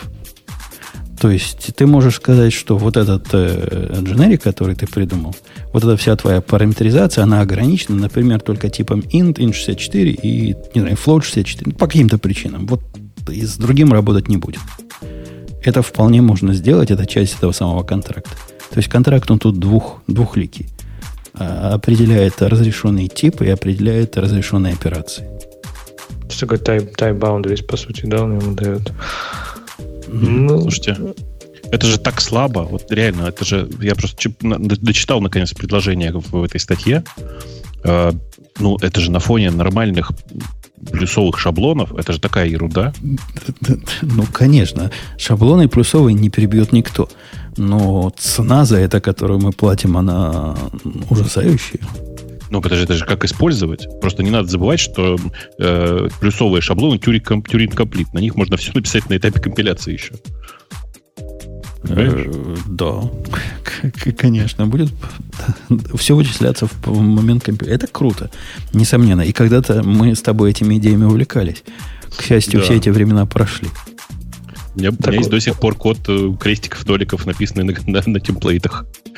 Так вот, Умбутун, а вот смотри, вот эти дженерики в Go, у тебя есть примеры вот в твоем коде, например, чтобы ты прям посмотрел и сказал, о, классно, вот я сейчас перепишу на дженериках, и так просто сразу станет легче, у меня так код упростится и будет его проще поддерживать. У меня есть э, в бизнес-коде один единственный случай, где появление дженериков прямо сильно бы все упростило, однако справедливости ради этот код был написан исходя из ошибочных э, соображений. Посему пример так себе. То есть у меня есть генератор отчетов, который умеет работать с разными типами, и я уже рассказывал, что я считаю это своей главной ошибкой. Э, вот в современных системах, которые я писал, не надо было делать универсальный, а надо было делать э, генератор отчетов частью, собственно, самого микросервиса. Каждый микросервис, надо тебе микросервису какой-нибудь, не знаю, XML-чик построить. Вот это твоя ответственность. Надо PDF-чик построить. Твоя ответственность. Не то, что впендюрить в каждую библиотеку для PDF, но вы понимаете, подготавливать данные, э, какой-то сервис вызывать, который из набора данных сможет PDF собрать. Этот сервис-то про себя все достаточно знает, а разработка такого абстрактного экспортера, который там действительно рефлективная магия во весь рост. И это кусок, который я мечтаю переписать или еще лучше убить. Но вот из, из недавних примеров, не, не пятилетней давности, не трехлетней давности, я недавно писал пакет для удаленных вызовов, такой RPC через JSON, который как JSON RPC, но другой. И вот там я тоже ощущал, что да, хорошо бы, вот если бы у меня была возможность сделать э, какую-то генерализацию уровня выше того, что мне сейчас язык предоставляет, было бы проще все это писать. И, наверное, результат получился безопаснее. Но э, я согласен с своим, с твоим, Леша, основным подходом. Это большая редкость. 99, не знаю, и 0,5% всего кода, что я пишу, никак от дженериков не станут ни лучше, ни хуже. Хотя в примерах, где дженерики могут улучшить стандартную библиотеку, он приводит вполне резонные доводы. Он говорит, у нас конкуренция, конкурентность вся, она же совершенно не, э, не, не генерализована. А представьте, как было бы круто, если бы э, вот, каналам и горутинам прицепить поддержку дженериков. Понимаешь? А разве же, разве эти же каналы не умеют? Ты же когда говоришь там make chant, ты говоришь ему какой тип, нет? Не-не, это, это не совсем... А, чтобы несколько типов, чтобы можно был один канал, который несколько типов может принимать, да, и Нап- туда ему на, закидывать. Например, это, например, описать э, каким-то образом такую асинхронную штуку, которая возвращает э, generic тип ну, ты понимаешь, да, она делает чего-то одно и то же внутри, а тип ты не знаешь до момента, пока не вызовешь его с тем или иным типом. Сейчас это приходится интерфейсы туда-сюда толкать. Мне кажется, знаешь, какой будет такой гошный вариант решения этой проблемы? Это поддержка дженериков только для стандартной библиотеки Go. То есть прикладные программисты не могут ими пользоваться, но в стандартной библиотеке Go они есть, и вот чисто как библиотека, как API поставляются в конечный код. Но оно сейчас примерно так, как ты описываешь. Части Go умеют generic программирование, то же самое, э, те же самые каналы, те же самые слайсы и мэпы, по сути, они все генерализованные такой, такая имплементация. Но, а вдруг, представь Бобуку, вот дикому Бобуку, мэпов мало – он говорит, я не хочу с дикшнери работать, я хочу sorted dictionary. Ну, он два часа всего в день программирует. Вдруг ему такая Конечно. дикая идея в голову придет. А да фиг, мне нравится sorted dictionary. А ты? фиг его сейчас сделаешь. То есть, ну, то есть никак. То есть, ну, без костылей никак. Ну, э, ну да, наверное. Да. Вот с, дженерик, с дженериками можно будет сделать. То есть э, для писателей, для тех, кто любит писать в библиотеке, Леша, это прямо глоток свежего воздуха будет. Особенно в библиотеке общего назначения. Для тех, кто пишет практически бизнес-код, это большая редкость, которой, я уверен, практически никто и не столкнется в своей профессиональной жизни. Ну, а с другой стороны, а индийские программисты, которые пишут бизнес-код на Java, они что там, дженерики во все пользуют? Ты там объекты кругом передаешь, и все, какие дженерики. Точно, у нас интерфейс. Да, да им и объекты передавать не надо. Им сюда, сюда вошел там объект animal. С этой стороны вышел сигнал гавкать или квакать. Все, все проблемы решены. Мне кажется, мне кажется, все эти вот такие потуги сделать, знаешь, маленькую реализацию типа, простую реализацию системы типов поверх какого-то языка, они оборачиваются крахом. То есть, либо это кидает в один экстрим там скалы, когда ты находишь себя там, не знаю, в углу, дрожащим от ужаса, глядя на какой-нибудь там шейплес или что-нибудь такое. Либо это превращается в что-то совершенно примитивное, ну, типа, как, не знаю, система типов Go, да, или да даже Java, в принципе, да, там она умеет всякие такие, я знаю, есть люди, которые умеют вот в Java вот эти все дженерики, там знак вопроса, супер-пупер, вот это это все, это ерунда. Никто этим не пользуется, все пишут вот тупо, как, как на Go, наверное, знаешь, с минимум типов, минимум дженериков. Может быть, где-то это обобщено, может быть, в каких-то библиотеках это вынесено в дженерики, в прикладном коде этого практически нет. И мне кажется, написать понятную, простую, разумную и согласованную систему типов это просто невозможная задача. То есть выбери любые два. Ну, я с тобой тут частично соглашусь. Просто ты тут, у тебя ошибка выжившего. В современной Java никто не заморачивается написанием, не знаю, какой-нибудь concurrent лист, э, concurrent skip лист или еще что-нибудь такое, потому что такое уже написано. И написано исключительно из-за того, что была возможность такое написать в общем виде. И смотри выше дженерики. Посему тебе писать и не надо. У тебя уже предоставили. Вот, бери. А, представляешь, мы можем замахнуться на, на, на, на наше все. Мы можем замахнуться на добавить функциональщину с дженериками. Мы же можем какие-нибудь MapReduce в общем виде реализовать. Мы вообще сделаем из Go какой-то особо, особо функциональный язык. Не, ну точно, ты, точно. Замахнулся. Потом останется перед, перед операцией в конце ее ставить круглую скобочку, и тогда все будет вообще хорошо. Слушай, а между прочим, каналы, каналы просто читать функциональное программирование довольно прикольно. Я вот сейчас придумал. Да. Ругает этот пропозал за то, что синтаксис описания дженериков, ну, то есть, э, где ты про метод, про контракты пишешь, и вообще, где типы описываешь, э, в которые оно морфирует, он тоже круглая скобочка, как и все остальное в Go.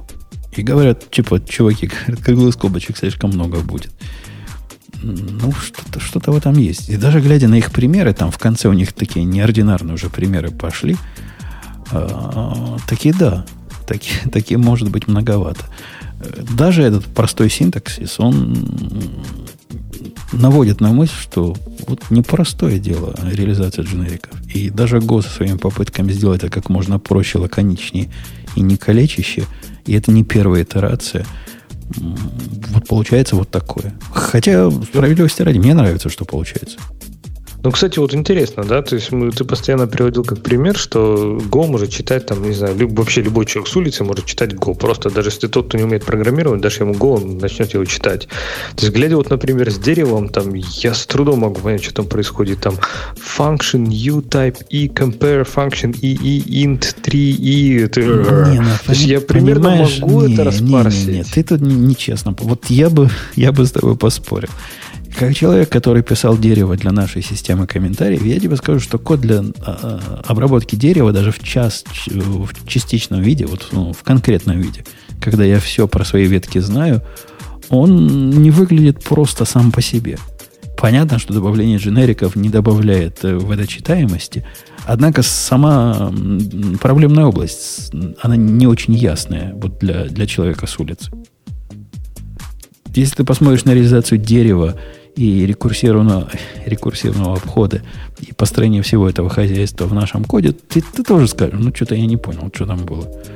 Дженерики добавят, конечно, своих WTF, но не такое количество, как ты пытаешься рассказать.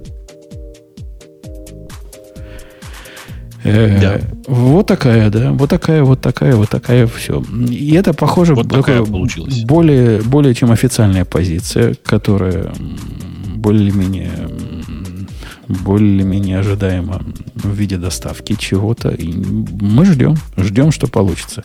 Сказать, что ждем, вот как Леша ждет вас, мы вовсю, не скажу. Нет, и без этого жить нам хорошо. Однако, если завезут, то, то посмотрим.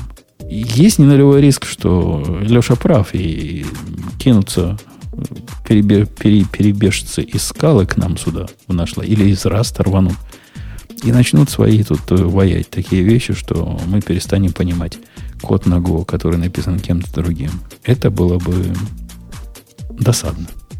Слушайте, а какое текущее состояние, э, я не знаю, смотрите вы или нет, за тот, который, помните, был такой проект, который назывался Go LLVM? Он живой вообще? Не смотрю, не знаю. У меня, я просто тут периодически, когда вот у меня время есть, ставлю разные эксперименты с Граалем, в смысле с Грааль. Э, для тех, кто, опять же, не помнит, это ну, такой в каком-то смысле наследник GVM. Э, и простого способа скомпилировать Go в Graal на самом деле до сих пор нет. Есть сложный путь через, ну, типа, через все, что поддерживает э, LLVM.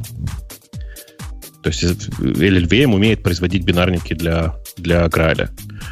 И, и был проект Go LLVM, я просто про него сейчас вспомнил, сижу и думаю, надо что-то попробовать, потому что, ну, во-первых, должна быть, должен быть альтернативный компилятор Go. Что это за фигня, когда один компилятор всего? Это же неприлично зачем для такого тебе, языка. Зачем тебе Go в, в Graal? Ты как этот самый. Что зачем? Во-первых, это красиво. Нет, это понятно. Но смотри, нет, нет, окей, практической, понять, задачи, Java практической цели нет. Нет, Java я, кстати, не хочу туда. У меня очень забавное отношение. Я как раз считаю, что история Грааля про то, что наконец-то можно будет сделать такой GVM, который на самом деле не привязан к Java. Э, ну, то есть для меня полиглотистость Грааля это самое главное, что у него есть на самом деле. Ну да, да, да. Ну, я к тому, что все равно просто у, как раз Грааль, если ты говоришь про AOT, да, компиляцию, как я понимаю. Да. То есть там, в принципе, же фишка в том, что это для языков, у которых этого изначально нет нативных имиджей. Там всяких Ruby, кто там, Python, JS, да, у них, по-моему, ну, есть. Ну да. А у Гона вроде как есть. То есть он тебе ну, сразу да. дает нативный образ. Ну. Видишь, э, ну, ты просто ты, ты на это немножко, мне кажется, однобоко смотришь, потому что прикол же здесь в том, что тебе в рамках разных языков доступен один и тот же, довольно широкий, потенциально доступен один и тот же широкий инструментарий. То есть у тебя есть кусок какой-то, который написан на, прости господи, Java, а тут ты хочешь написать новый кусок. И ты его фигак-фигак на Go. И, короче, и все, и все хорошо. Ну, То есть, ну, конечно, да. Вообще среда выполнения это прям мега круто, да, я согласен, как там это сделано. Это, ну, просто удивительно, что это делает Oracle. Ну, в смысле, от них, от них ничего хорошего, как известно, не жду уже давно. А, а они, тем не менее, умудряются как-то худо-бедно, в общем, справляться и делать это неплохо, на мой взгляд. И поэтому я на это смотрю и думаю, ну, интересно. Там, конечно, как обычно, меня раздражают разные детали эм, разные детали лицензии между э, Community Edition и Enterprise, но в остальном они прям много всего хорошего делают. Enterprise, который, да? Я да. смотрел, конечно, да. Грали, ты уже, встречал. Уже не говорю, потому что он, помнишь, мы его в прошлый раз с тобой пинали, что надо посмотреть. Мне кажется, он так и не посмотрел. Ну, кроме как посмотрел, вот в смысле посмотреть, в прямом смысле этого слова глазами, ничего больше я, ничего глубже я не посмотрел. Зато там я внимательно... Же, там же самое главное, да. Самое главное, что там же, там же как ты любишь. Ты наконец-то можешь свои Java-приложения собирать, собрать в один нативный образ без всяких джаров. Там Прикинь. не с джарами хорошо было, нормально. Ну, и, ну, кстати, там интересно, а... даже для тех, кто живет с джарами, если кто-то до сих пор еще не смотрел Грааль, это не только про нативную компиляцию, это, в принципе, это не только про EOT компиляцию, это, в принципе, новый крутой компилятор. То есть за счет оптимизации, которую делает компилятор, даже в комьюнити-версии можно получить нехилый такой буст по производительности, без не меняя ни единой строчки кода. То есть взять приложение, запустить поверх Грааля и получить буст производительности. Без всяких там нативных образов, без всего обычный, там, jar, э, drop-in replacement для OpenJDK 8. Ну, они в какой-то момент там э, торжественно замахали флагом, что у них C2 теперь весь на, на Java, э, и после этого они просто instant, это знаешь, после этого, если есть то ли Twitter, кто, Twitter же, да, по-моему, сейчас использует у них, он торжественно отчитался, что они просто, типа, про, про, проапдейтив версию с, вот, с C2 компилятором, который на Java, получили буст производительности в 11% на ровном месте. И, и, да и, ладно, Twitter Тонский отчитался. Вот я... это Тонский, нет, нет, согласен, да, согласен, прости. Я видел видео, не недавно от э, Dropbox, которая рассказывала, как в Dropbox весь бэкэнд устроен, ну, с точки зрения гошной тусовки. Где-то на, на гошной конференции. Это, я вам скажу, были слезы. То есть, э, девчонка, которая всем этим, все это докладывала, ну, она, наверное, возраста моей дочки, может, чуть постарше, ее взяли явно по, по программе, вот, ну, чтобы и такие у нас были. И она там всем этим руководит. Судя по всему. Может, она крутая девчонка, но рассказывает очень невнятно. И если верить ей, то все проникновение Go у них произошло партизанским образом. То есть на каком-то хакатоне какой-то чувак какую-то приблуду написал, по-моему, rate limiter или что-то еще такое. И вот с этого пошло и поехало. Аргументация, почему... Я даже не знаю, с чего они переходили до этого, на чем у них был до этого бэкэнд написан, но аргументация была вообще конкретно слабая. Вот пришли люди с другого отдела и говорят, есть ли у вас э, лимитер? А, а мы говорим, есть. Они говорят, а мы на питоне пишем, а как бы к вашему? А мы им говорим, у нас на Go легко подключиться. Что бы это ни значило, я не знаю. Где легко подключиться из питона в Go, как легко. И, и, и все, вся вот такая презентация какая-то такая, вау-вау, мы перешли на Go, мы тут все на Go переписали, и у нас теперь хорошо. Так что ни в, одном, ни в одной раз тусовке такие докладчики бывают. Вспоминая предыдущую девчонку, которая про поезда рассказывала. Четыре причины, да, почему, поезда да. почему не использовать это в виде юморной, наверное, темы. У нас же должен быть доля юмора. Почему не использовать циклы? О, у нас должен быть юмор, да? Обязательно. Вот. Есть целых четыре юморных темы. Подожди, так это же, это же этот, как его, этот Егор, который у нас приходил, он же в свое время рассказывал, что циклы и условия, это, значит, если они у вас в коде есть, значит, вы что-то неправильно делаете. Или я что-то путаю? Условия. Циклы, по-моему, это не, в, не табу в, в ООП. А вот условия это табу. Условия должны заменяться наследованием. О, гаш. А, а циклы, Ладно, хорошо, да. циклы это как раз жупил для, для функционального мира. Ты все перепутал. Там да, да, я мог перепутать легко, я согласен с тобой. Это, конечно, мой позор, я исправлюсь. Леша, доложи, почему фор, форы так плохие? И почему нам бегом-бегом не надо их больше использовать? Ну, потому что там, во-первых, можно легко опечататься, меньше или равно или меньше, и тогда все, все поломается, будет выход за пределы, все взорвется, и, в общем-то, никогда так не делайте. А когда делаете, не опечатывайтесь. И всегда проверяйте, ставите ли пробел или нет. В принципе, есть такое, знаешь, это я понимаю, только хипстеры этим пользуются, это очень модно и молодежно, но во всех современных языках есть какая-то, какой-то аналог range который позволяет с этой проблемой более-менее справиться. И цикле, цикл такой типичный сишный i нулю, i++, i меньше чего-то, i меньше чего-то, i++, не так часто приходится на практике писать. Поди знает, твой range это будет inclusive или эксклюзив. Вот ты пишешь range 1.10. Это откуда? Это от 0 до 9? Или от 1 до 10? Или это от 0 от 1 до 9? Рейндж, он э, над чем-то, что инумерабельное. Все, что это инумерабельное тебе выдаст, потому рейндж пройдет. С, с нулевого и до последнего. А если тебе надо 10 раз что-то сделать? Ну, тогда, конечно, да, у тебя проблема с больше равно и меньше равно во весь рост стоит. Вот если что тебе, тебе нужно сделать 10 раз, ты так и пишешь range 10. Ну, это уже ты какие-то генераторы какие-то придумываешь. Конечно. Это, это, это, это, только для самых продвинутых. Я, я и так тут в хипстерщину пошел, а ты вообще поднял этот градус до невозможного. А вторая какая проблема? Это бесконечные циклы. То есть, что хуже, чем выход за пределы за индекса, это еще и можно бесконечно зациклить программу, и тоже все сломается. Кошмар. Вот это, вот это какая-то надуманная. Ладно, с плюс-минус один я таки могу понять. Но не все люди понимают, что цифры с нуля начинаются не с одного. Э, это да, особенно новенькие. А бесконечные циклы я ни разу в своих э, код-ревью даже, даже китайского кода не видел, чтобы он куда-то впендюрил цикл, который бесконечный. Подожди, ты всерьез сейчас? У тебя нет э, каких-то задач, в которых у тебя бесконечный цикл, из которого внутри, ну, который так задумано, бесконечный? Не-не, я имею в виду по ошибке, где он вместо ага. конечного цикла вставил бы бесконечный цикл, или, например, брейк забыл сделать. Как можно забыть сделать брейк? Ну, это, конечно, редкость, безусловно. Э, третьим пунктом они stateful. Э, вот. Ну, я так понимаю, что э, практически любой цикл заставляет тебе какой-то стейт мути, мутировать, мутировать i, если у тебя от i от нуля до, до 100 идет. Или какой-нибудь каунтер, или там какой-нибудь результат, или что-то такое. То есть очень часто они заставляют тебя действительно что-то мутировать и делать, делать это в виде у тебя есть мутабельная переменная, ты что-то запускаешь 10 раз, и 10 раз мутируешь эту мутабельную переменную. Ну, может, даже... Здесь это справедливо. Да-да-да, и может даже практический пример, это не то, что 10 раз, а ты, например, в при проходе 10 раз что-то один раз тебе надо определить и где-то надо сохранить, чтобы потом после выхода из цикла понять, что вот то, например, случилось.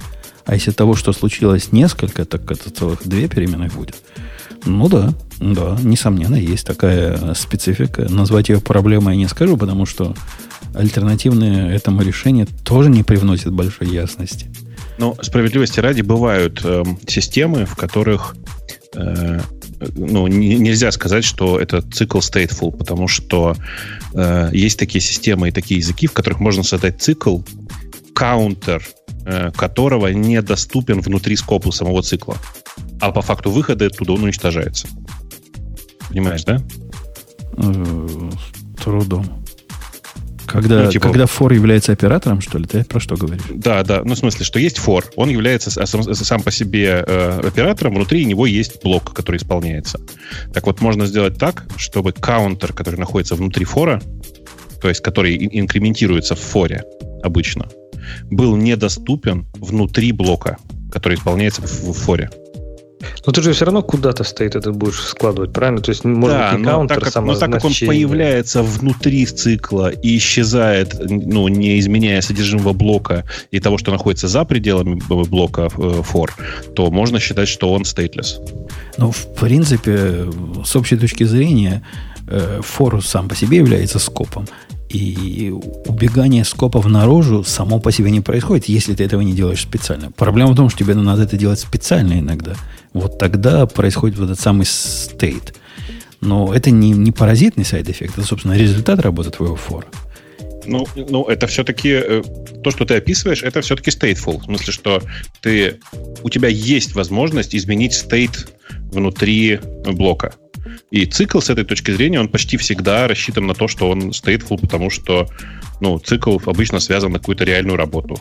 Конечно, он stateful. Да ну, не всегда. Ты можешь, э, ты, если у тебя язык поддерживает более или менее современной концепции, то любой вот такой цикл, который внутри должен что-то поменять, ты можешь спрятать к чертовой матери в виде там какого-нибудь for each и match чего-то. И он с точки зрения конечного пользователя будет выглядеть как любимая э, меньшинством наших слушателей функциональная приблуда.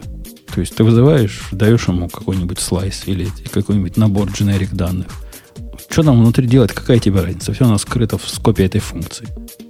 То, что там функции скоп меняется, кому какое дело. А вот он результат. Практически эффективно стейтлес реализация получилась. Да, это богато.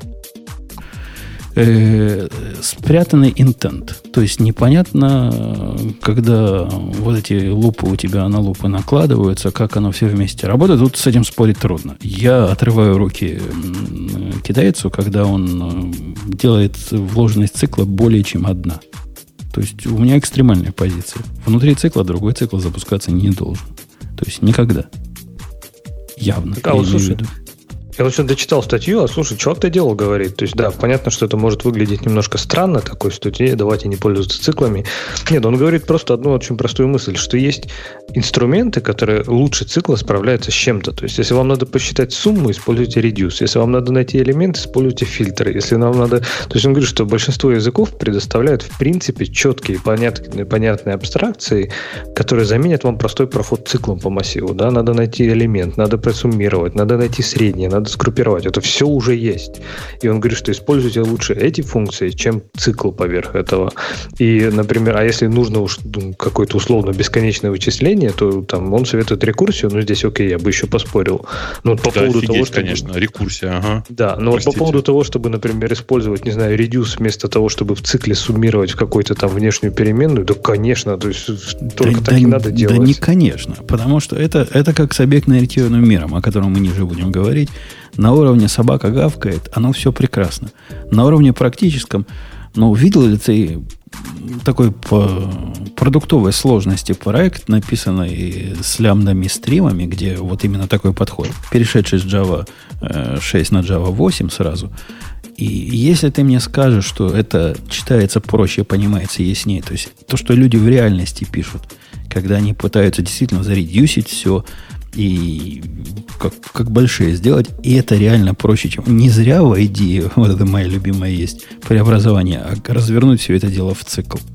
Ну, не зря. Но ведь не зря, понимаешь, это я, кстати, я, кстати, не считаю, что цикл будет читабельнее. А, я считаю, что будет всегда. 33 раза читабельнее. В, в любом, в любом, в любом случае, когда у тебя это сложнее, чем стрим, мэп, э, фильтр над каким-нибудь optional и какой-то коллект, вот все случаи сложнее этого будет проще понять в виде форов. Ну, и таких случаев 99 из 100. Нет, Я говорю, что в большинстве нет, случаев, нет, в большинстве случаев ничего подобного. Тебя... У, меня, у меня нет ни одного такого простого стрима. На практике вообще ни одного нет. Внутри этого мэпа какой-нибудь flat мэп обязательно есть. Внутри этого flat мэпа какой-то свой собственный редюсер а, написан. Да и что такого? Это все, нет, ты просто разворачивай это. То есть фишка в том, не надо стараться, не надо наследовать. То есть вот как говоришь, у тебя внутри мэпа есть функция, которая делает там flat map. Вот это уже немножко опаснее. Но, опять же, один уровень еще можно понять. То есть надо всегда все выносить на верхний уровень пайплайна, и тогда читается вообще в путь. Как, как рассказ красивый читаешь. Пошел туда, отфильтровал здесь, просуммировал сюда, положил туда. Ну, так в результате ты генеришь кучу абсолютно ненужного барахла в процессе, и вся твоя ленивое вычисление, которое идет коту под хвост, как только ты начинаешь разделять на части, каждая из которых друг друга передает... Э, ладно, если ты передаешь стримы, еще более или менее. Однако, если ты будешь преобразовывать это в листы между или слайсы, или что там у тебя есть в языке, то это убивает на корню всю Нет, идею листы- эффективности. Конечно, листы, конечно, нет. То есть это должно работать. То есть листы коллекты должны случаться только уже у консюмера, правильно? Иначе ты действительно убиваешь всю идею. То есть если это стримы или реактивные стримы, то любая подписка, любая, там, не знаю, э, сборка этого всего в конечный какой-то лист, это должно уже быть в самом-самом-самом-самом конце. На этом строится все. А так, в принципе, можно построить действительно ленивый пайплайн, который будет читаться. Я не говорю, что всегда. Я говорю, что можно ли написать плохой пайплайн, учитывая, насколько ужасный, я говорю там про Java, да, учитывая, насколько ужасный язык Java для функционального программирования, можно. Всегда ли цикл будет читаться лучше? Нет, я думаю, что не всегда. М, Из моего опыта, возвращаясь в свой же старый код, где пайплайны написаны без, без фанатизма. Я отдавал себе отчет, что я творю, даже тогда, когда я был этим увлечен. Я часто нахожу, что гляну на это, говорю, что, что, где, кто, кто делал экспертизу. За исключением простых случаев. Вот действительно, map, filter, filter, filter, filter, collect. На это вообще базару нема. Прелестно. Все просто. Все остальное, что-то более сложное, чем это, приходится в голове разбивать на части или просить идею, чтобы она помогла. Э, так что вот это, скрытые, скрытые намерения, они бывают и это пункт номер четвертый, и вне мира циклов. Такой вывод. Э, ну что, Бобок, твоя очередь выбирать тему. Я уже несколько раз выбирал, а вы еще нет. О, ладно, тогда не твоя. Видишь, как меня легко убедить. Леша, твоя очередь выбирать тему. Ну что, может быть, уже пнем тогда лежачего? Ты думаешь, триллион долларовную ошибку? Пора уже, пора. Да, какая миллион, миллион долларовая была, да? Это триллион долларовая. А Миллион, доллар, миллион долларовая это была Нил, да? Да, да, да. То есть ставки повышаются. То есть на порядок, на, не на, на три порядка. Куда там порядок? Где там порядок? АОП в тысячу раз хуже, чем НИЛ. Э, да, да. Статья, видимо, от чувака, который... Не знаю, это тот ли, который записывает цикл лекций, почему на YouTube, почему ООП это самая вредная идея последнего тысячелетия. Может, такой же на другой. Э, Некий Илья. Илья Суздальницкий. Из наших, видимо. Хотя трудно сказать. Мы с Лешей вдвоем эту статью Как ты прочитали. определил, что именно из ваших? Ну, что-то мне кажется, такой какой-то стильный излив. Типа, не знаю, что тут случилось, но ехать надо. Вот это, это явно из наших. Кажется, ваши все уже уехали. Ну да. Эм, А что это за хамство статья? такое, когда на медиуме любую статью сейчас открываешь, и она говорит, тебе осталось э, всего одна еще статья за бесплатно прочитать. Не же знаю, у что- меня такой проблемы Что нет. за новость? Ну, ты в инкогнито режиме их, небось, открываешь. Нет, у меня есть прекрасный, прекрасный экстеншн. Я его всем реком- рекомендую. Называется Bypass Paywalls. Эм, прямо идеальный экстеншн. Он просто вообще скрывает от тебя это все. Ни- ничего не надо открывать никак. Все само работает. И авторы при этом говорят, что они нигде...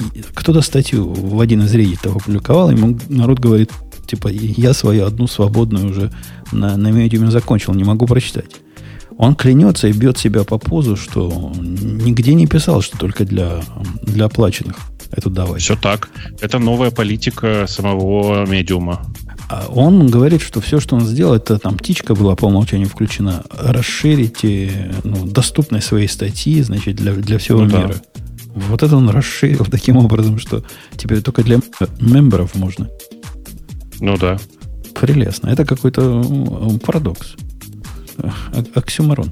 Э, окей. Леша, давай, заводи. Ты, ты статью читал и, наверное, дальше, чем я прошел по ней.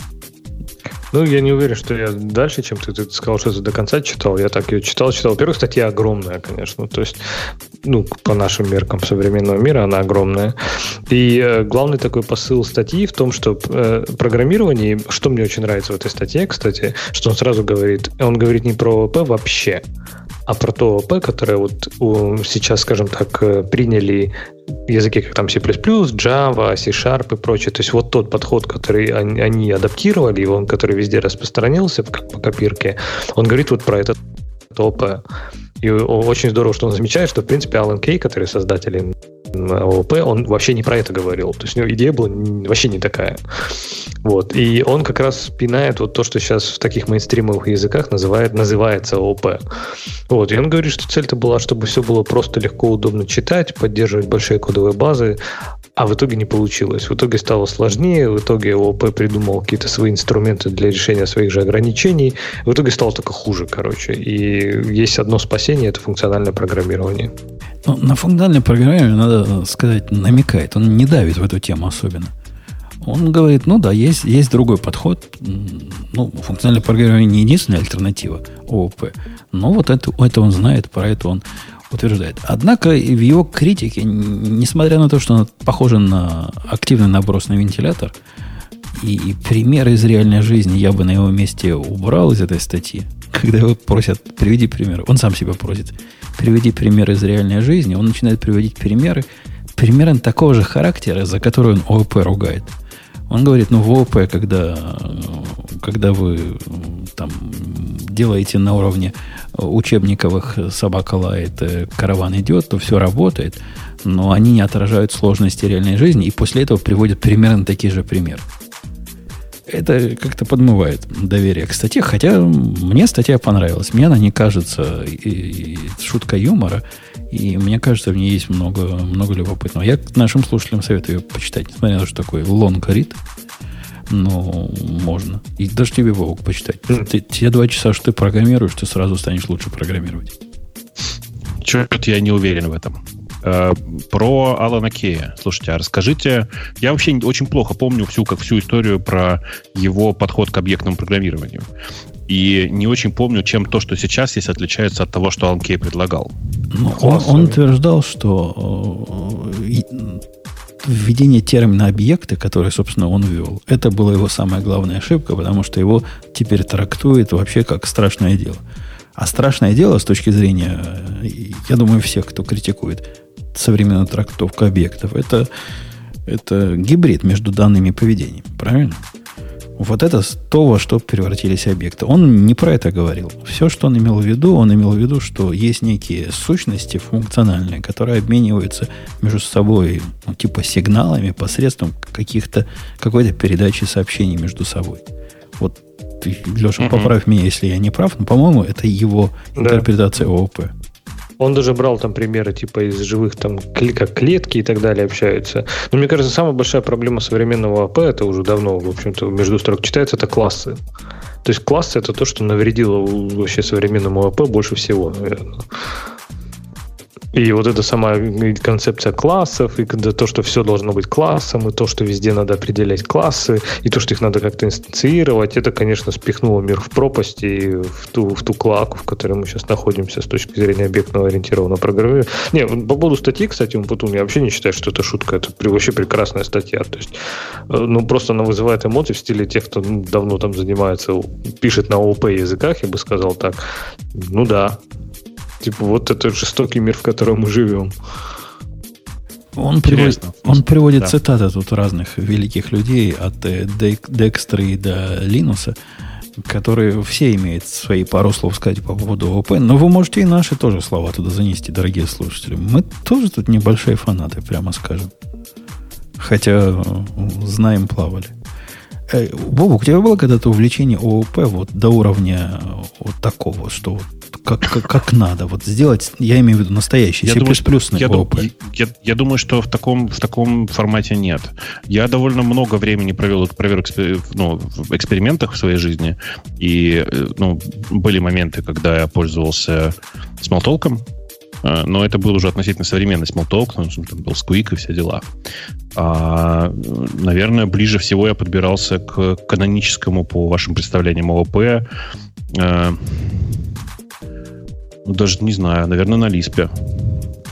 Ну, он то, ну, канонически, ну, ну, канонически это C++ должен быть. Моя лодка... Да не, ну, Common, Common Lisp, он в этом смысле, ну, close он близок к э, каноническому подходу вполне. Моя лодка люб, любви, вот такой, платонической любви к ООП, которая, ну, что мы, все мы были в свое время, э, кем были когда-то, и мы...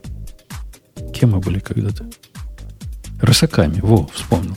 И, и я был рысаком в свое время. И вот этих лихих 90-х когда эта идея заходила вовсю, и казалось глотком свежего воздуха, я, я загорелся всем этим, но мое горение, и это делать мне честь, прошло в тот момент, когда я увидел код, настоящий живой продукт, продукционный код, написанный на ООП, вот таком настоящем ООП, на вот таком C++ ООП, где действительно ивов пытались избегать, ну, потому что это не по-нашему. И мне этого хватило.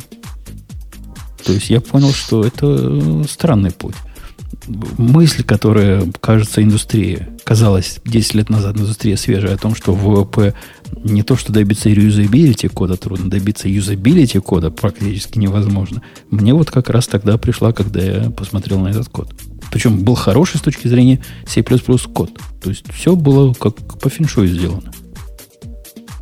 Ну, э, думаю, что у меня была, была примерно такая же реакция, но это случилось, когда я посмотрел на реальный код, написанный на Delphi, кажется. Я просто сейчас вспоминаю, и это тоже был страх и ужас в Лас-Вегасе с чудовищным множественным наследованием огромного количества всего, которое и все это при этом наследовалось каких-нибудь форм, знаешь. Не, а, это даже, знаешь, это не Delphi был. Это страшно сказать. Это был, помнишь, Object Pascal, в смысле Turbo Pascal, Born Pascal. Вот в нем это я такое видел. Я это, это была жесть, да. Я да. это видел в C++, и там, там же это вообще во весь рост стоит. То есть, э, ну, вот эти все проблемы, начиная с чудовищного времени компиляции, кончая тем, что специалист, который написал все это, должен прикован цепью к твоей ноге, чтобы объяснить, каким образом 18 э, вот это наследование доходит до этого места, и как это типа событие поднялось сюда, и почему. Ну, я понял, нет, так жить нельзя. Вообще, кстати, слушай, я тут подумал, а ты понимаешь же, да, что вот если типа создать современный C++ компилятор, то он может быть несколько раз, да, на самом деле, LLVM в текущем своем виде в несколько раз быстрее, чем то, что у нас было, когда мы с тобой еще активно писали на плюсах, ну, в смысле, там лет 15, наверное, назад. А, потому что тогда это был как раз расцвет того времени, когда C++ компилятор типичный, ну, на самом деле, по-честному, это там GCC, да, в тот момент, а, он был legacy от legacy от legacy от legacy.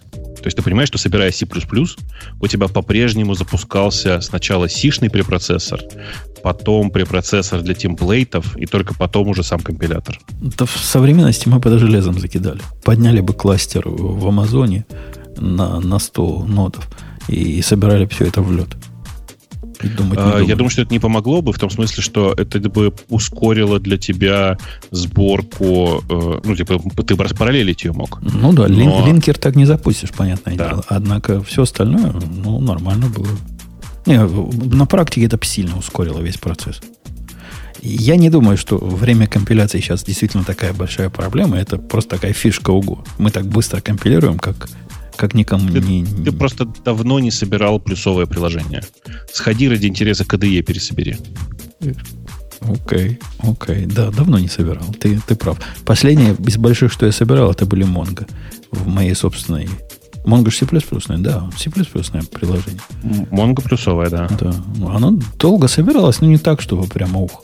Сейчас мне иногда приходится собирать этот самый старый протобаф. Потому что сейчас в эффект найдешь уже в готовом виде, и иногда приходится пересобирать. Но тоже не конец света на современных компьютерах. Можно дождаться разок. Слушайте, а как же вот, как это так случилось? Я каждый раз на это смотрю и каждый раз удивляюсь. Я каждый раз в восторге от того, сколько вообще вещей произошло в Xerox Park. В смысле, вы понимаете, что и объектно-ориентированное программирование, Alan тоже это была работа его в Xerox Park.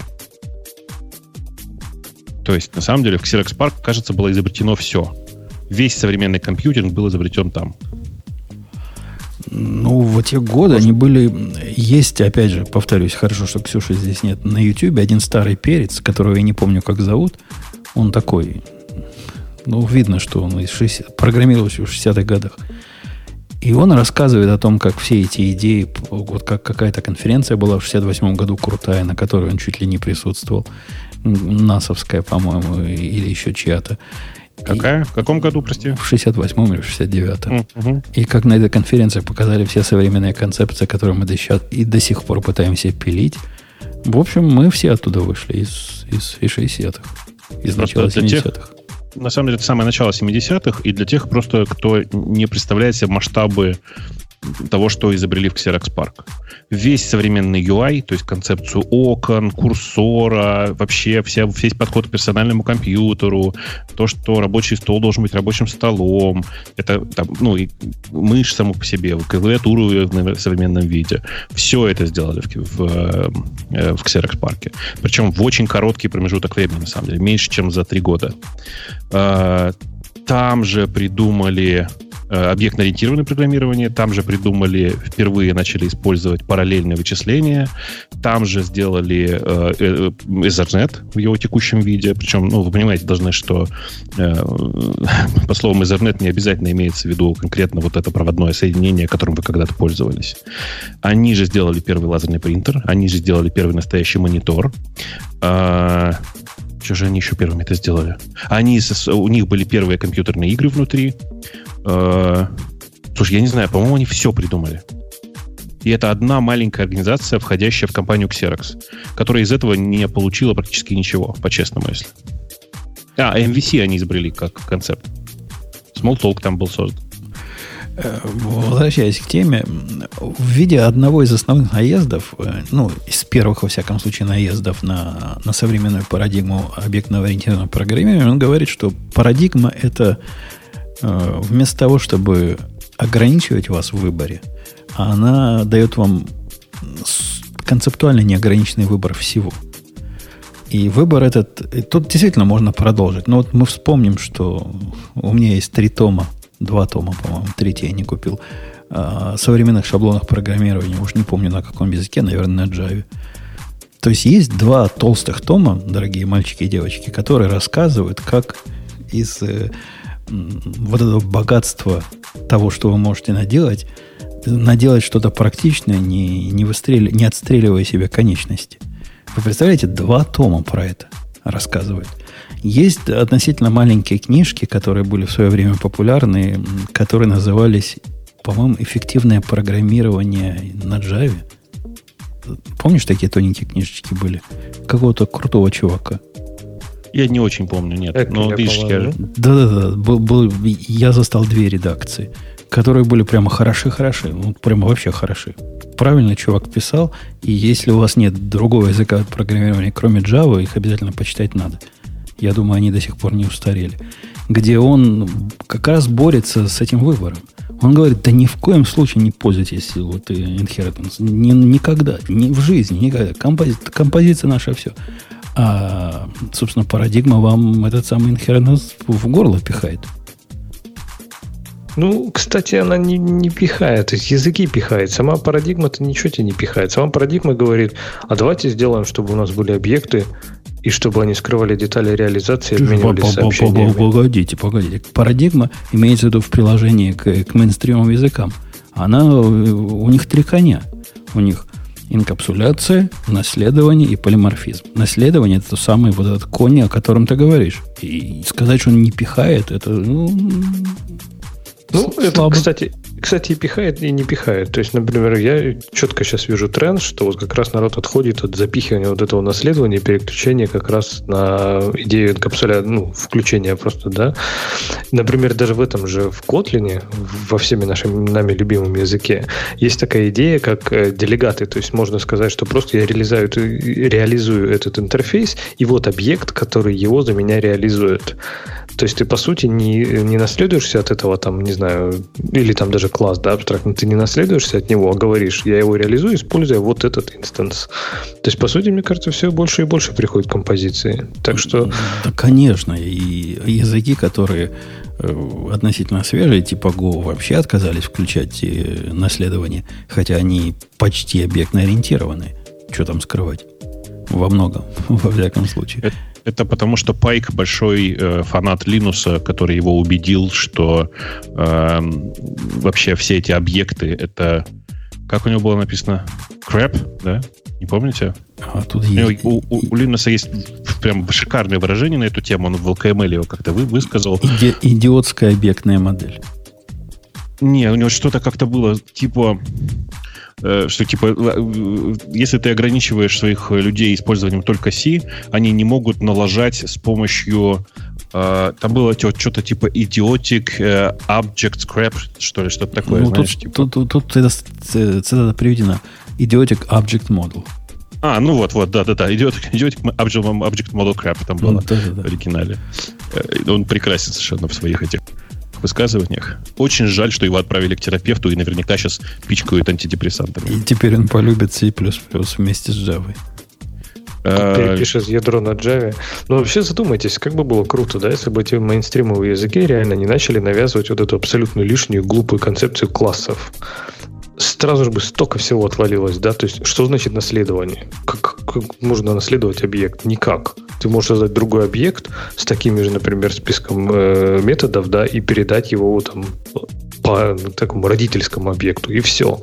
Нет никакого наследования, нет, есть только инкапсуля... ну, не инкапсуляция, а вот это вызов одним объектом методов другого. Все. Это все, что есть.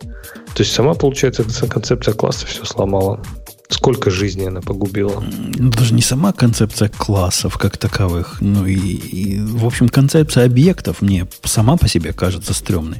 То есть то, что из класса получается, а именно странный гибрид поведения и, и данных, я, я видишь, уровнем ниже пошел. Мне она сама по себе виделась долго, всегда.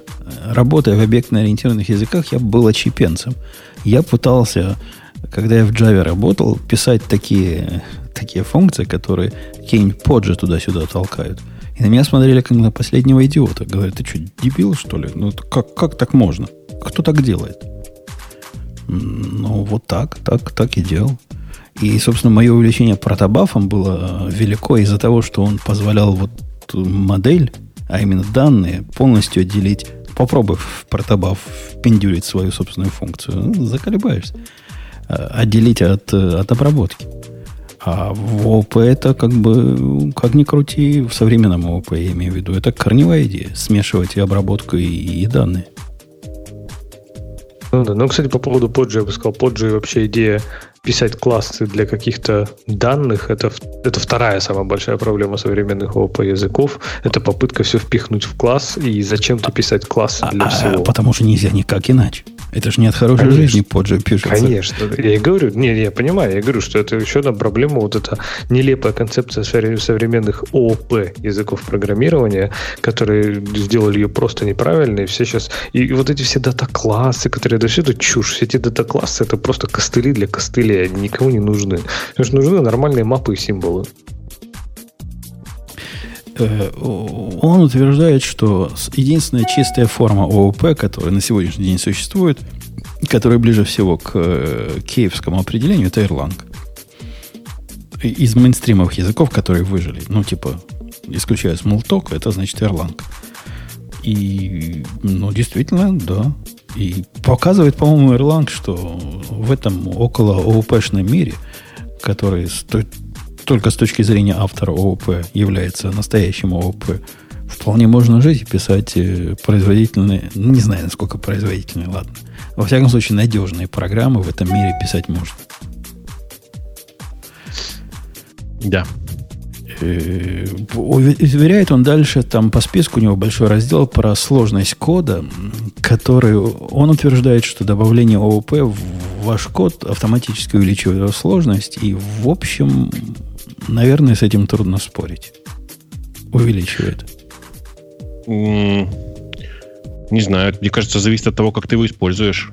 Так как бы ты его не использовал? Вот там он дальше ниже где-то пример приводит, когда правильный рефакторинг ООП кода практически всегда увеличивает его сложность или э, повышает уровень абстракции. Ведь так же на самом деле и происходит. Э, я редко видел какой-то рефакторинг, который делал бы код проще. Он становится такой более правильный, а, То есть, э, с точки зрения разделения функциональности и, и responsibility единое у тебя, и все дела. То есть, каждому там по своему responsibility.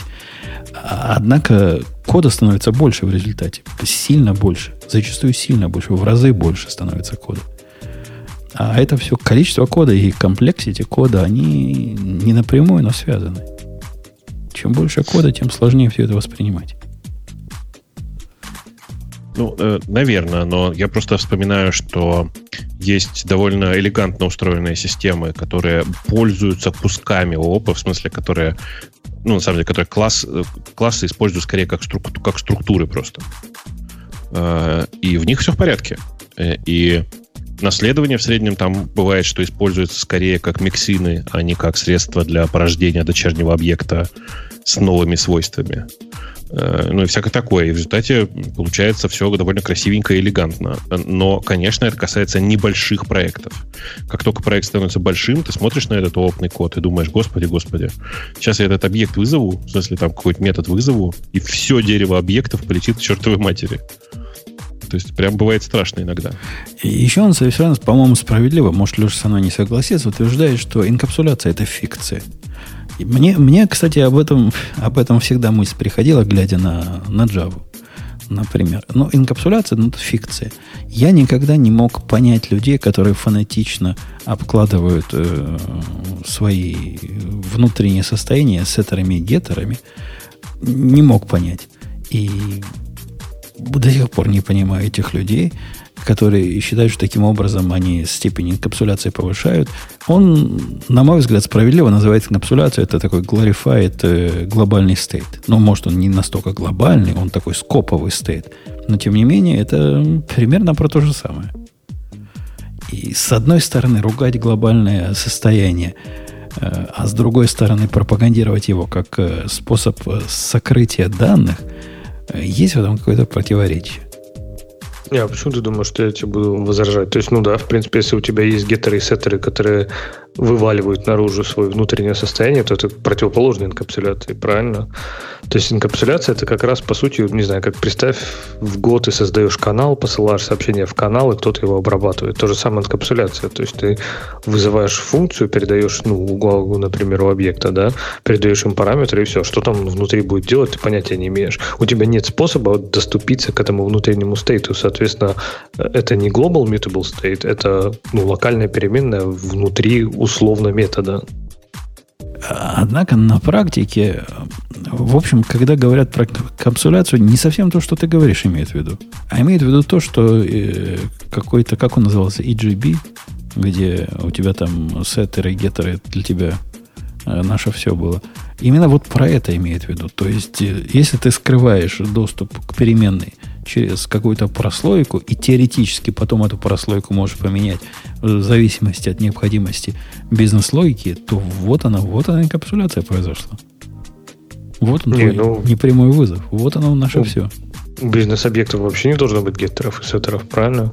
Там должны быть только бизнес-методы. То есть нет, нет такого события там, в бизнес-домене, как «дай мне что-то» ну, не бывает, конечно, но это редко бизнес-запрос. Обычно дай мне что-то, это дай мне какой-нибудь отчет или дай ну, мне результат почему, работы. Почему, почему? Непрямым э, таким косвенным эффектом смешивания поведения и данных является то, что э, сущность твоя, не знаю, э, работник, она внесет в себе все данные, в том числе. К этим данным, если тебе хочется допустить, доступиться, ты говоришь, дай мне имя работника.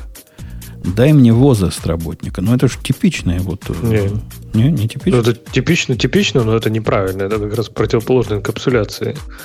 То есть инкапсуляция это означает, когда, не знаю, ты не, не берешь имя, ты даже не знаешь, есть у него имя, есть у него там, не знаешь, еще что-то. А вместо этого ты говоришь, отчет, сгенери, срендери ко мне вот этого работника. И он сам знает, как самого себя туда срендерит. То есть какие поля у него есть даже. Ты даже не знаешь, есть ли у него title, имя, возраст. Может быть, у него там только будет, я не знаю, пол да, или еще что-то. Да, даже если ты скроешь э, то, что есть у него работник, а попросишь объект а сгенери мне отчет, это уже тоже стрёмная идея получается. И я, тоже, я, я тоже не фанат вот, вот такого. Я не фанат эм, смешивания, в принципе, не фанат смешивания данных с, с поведением.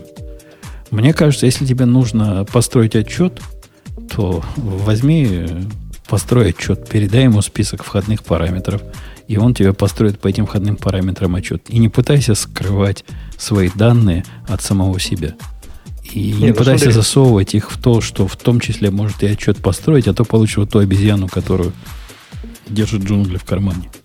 Ну, конечно, но инкапсуляция это ровно про то и есть, да, уж там э, убирая в сторону разговор, откладывая разговоры, хорошо это или плохо, она про это и есть, что объект тебе не дает свои внутренние, там, не знаю, поля и прочее для репорта.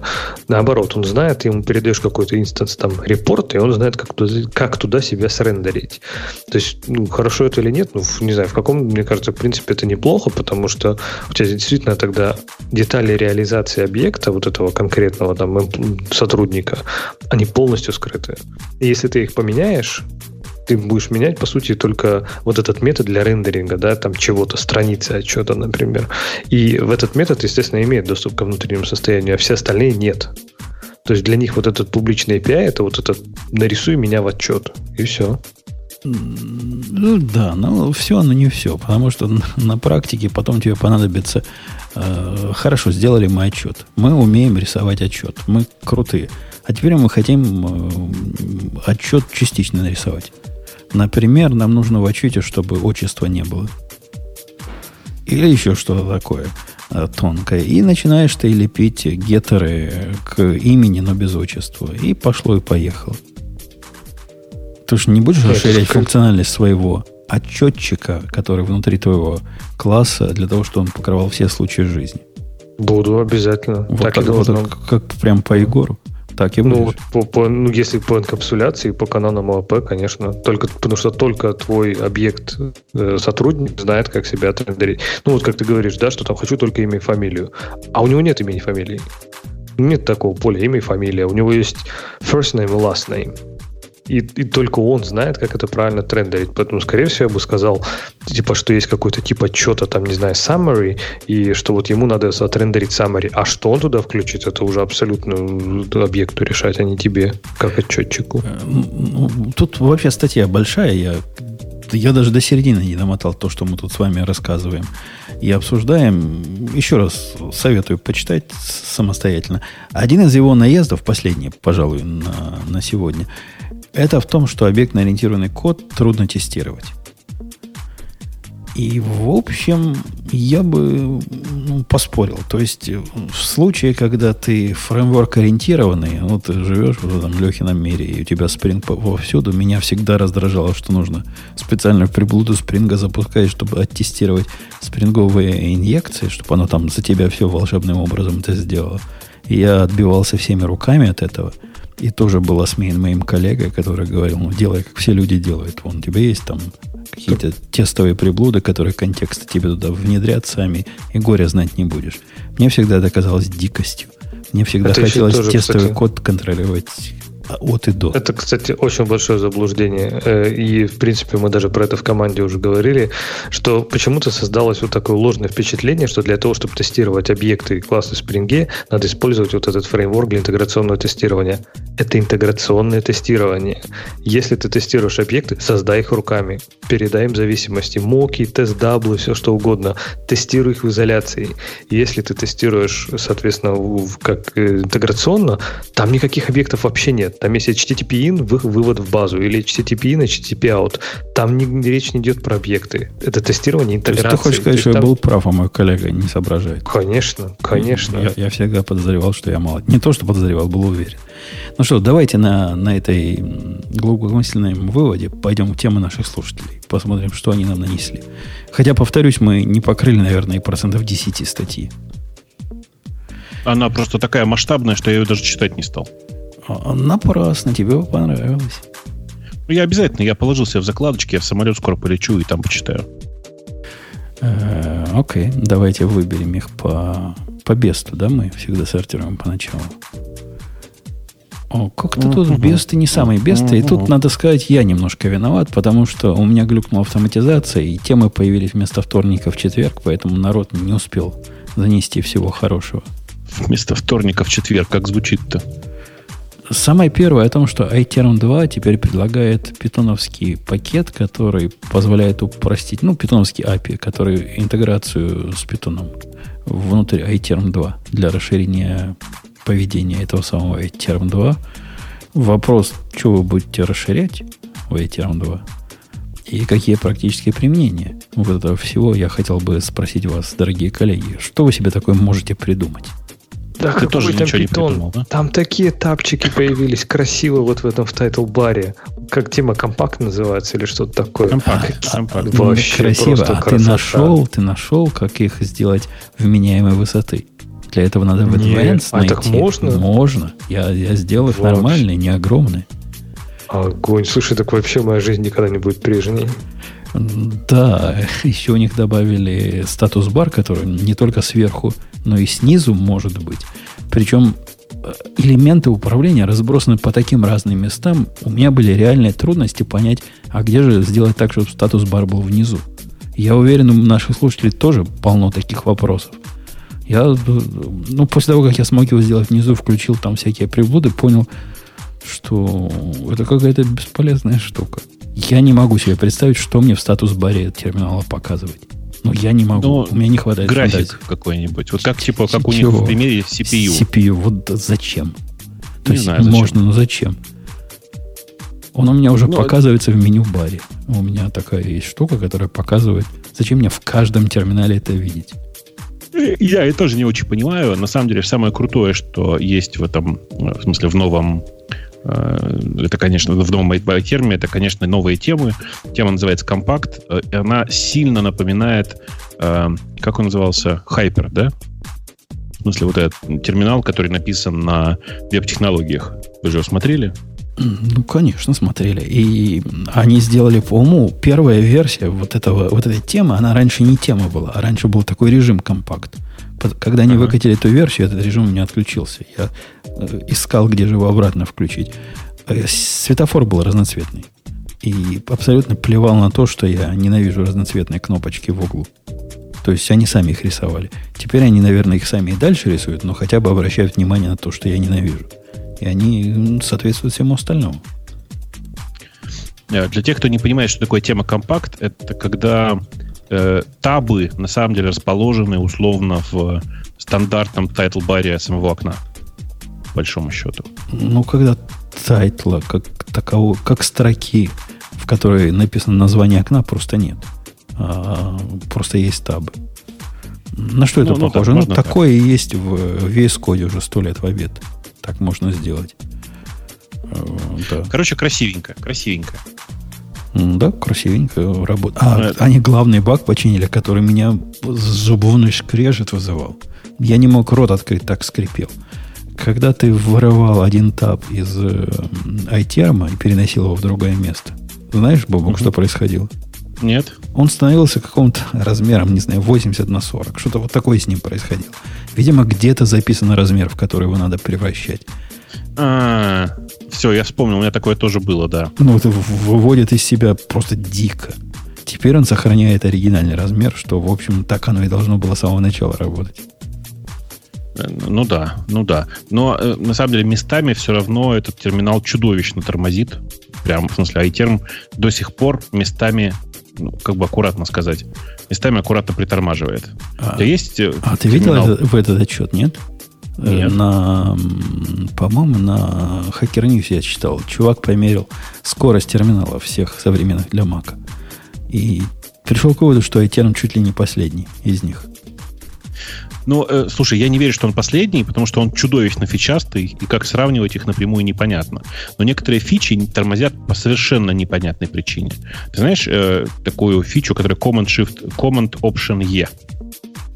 Command, Нажимал прям нажму. Command Option. А что такое Option? Это Alt? Это, а, ну, это да, это Alt Command E. Ничего не Нажми и происходит. подожди. У тебя А, в- во- есть- о- о- Произошло, оно все исчезло. Ну, подожди чуть-чуть. А, окей. У меня просто все исчезли. Появились потихоньку, нет? Появляются? Нет. Повози, повози мышкой из стороны в На, сторону. на том месте, где были терминалы. Нет, ты, как-то закрыл мне их все. Не, ничего не закрывал. Э, нажми обратно на иконку терминала, все вернется. На иконку iTerm, если он у тебя есть. Э, это... Я нажал, их нету. А в списке, в списке как будто бы есть, но они все исчезли. Ну, Придется короче, это локально... Не, нажми еще раз просто команд, команд э, о- этот самый. Ну, Alt, Alt Command E, все вернется обратно. Это локальный экспозе, в смысле, что это типа его, собственно, ну, типа автора этого самого а. Произошло, да, да, да. Какой кошмар, да. Просто, это такой стыд и позор. А после, после того, как оно это сделало, оно более-менее даже работает. То есть, если ты дождался вот этого эффекта. Да-да-да, да, да, да. Ну просто, типа, и эта фича, которая до сих пор есть в поставке, она должна, по идее, работать, но на самом деле, естественно, нет. Это просто, ну, стыд и срам. Ты какие-то крутые фичи знаешь. По мне, терминал такая штука, которая должна показывать SSH удаленный. Больше ничего мне от него не надо. Но и я бы пользовался, кстати, обычным быть термом, ну, вот этим терминалом. Я, я как Леха в этом смысле, минималист, там, стандартное все. Но то, что он, зараза, не умеет по клику селект делать баффера, ну, это позор какой-то. Ну да. Ну, так жить нельзя. Ну, на самом деле, как бы мы iTerm не критиковали, это лучший, безусловно, терминал, который есть сейчас для Mac. Э, и он и, и красивый, и развесистый, и умеет все. Да, он на самом деле не супер быстрый. В смысле, что он из-за того, что очень много всяких фич умеет, он на самом деле не так быстро перелистывает текст. Но он по-прежнему наравне с большинством ну, других терминалов. То есть такое количество фич, знаешь, еще поискать надо. Ну, кстати, с GPU рендерингом стало сильно лучше. Они в, треш... да, да, в третьей версии да. выкатили, и там прям стало сильно лучше. А его где-то уже... включить надо, потому что он такой фичастый, что даже не поймешь, где что включать. Он по, по умолчанию включен. По умолчанию ты включен. его можешь выключить, да. Он может быть у тебя, если ты работаешь от батареи, он может, например, тогда его выключать. По-моему, у него это по дефолту так настроено. А, а зайди в About и посмотри, у тебя есть там строчка, прям, ну, открываешь iTerm, э, тыкаешь в, на слово iTerm 2 в меню и видишь выпадушечку. Там есть такая надпись Capture GPU Frame, видишь? Э, где нажать? Короче, и открываешь терм. Открыл. А, меню его видишь наверху? Меню наверху. вижу, да. Нажми там на слово iTerm 2. Видишь? iTerm 2 вижу, да.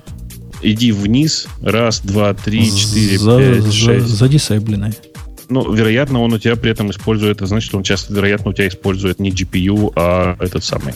То есть на... Или наоборот. На iMac Pro оно не умеет использовать GPU, что ли?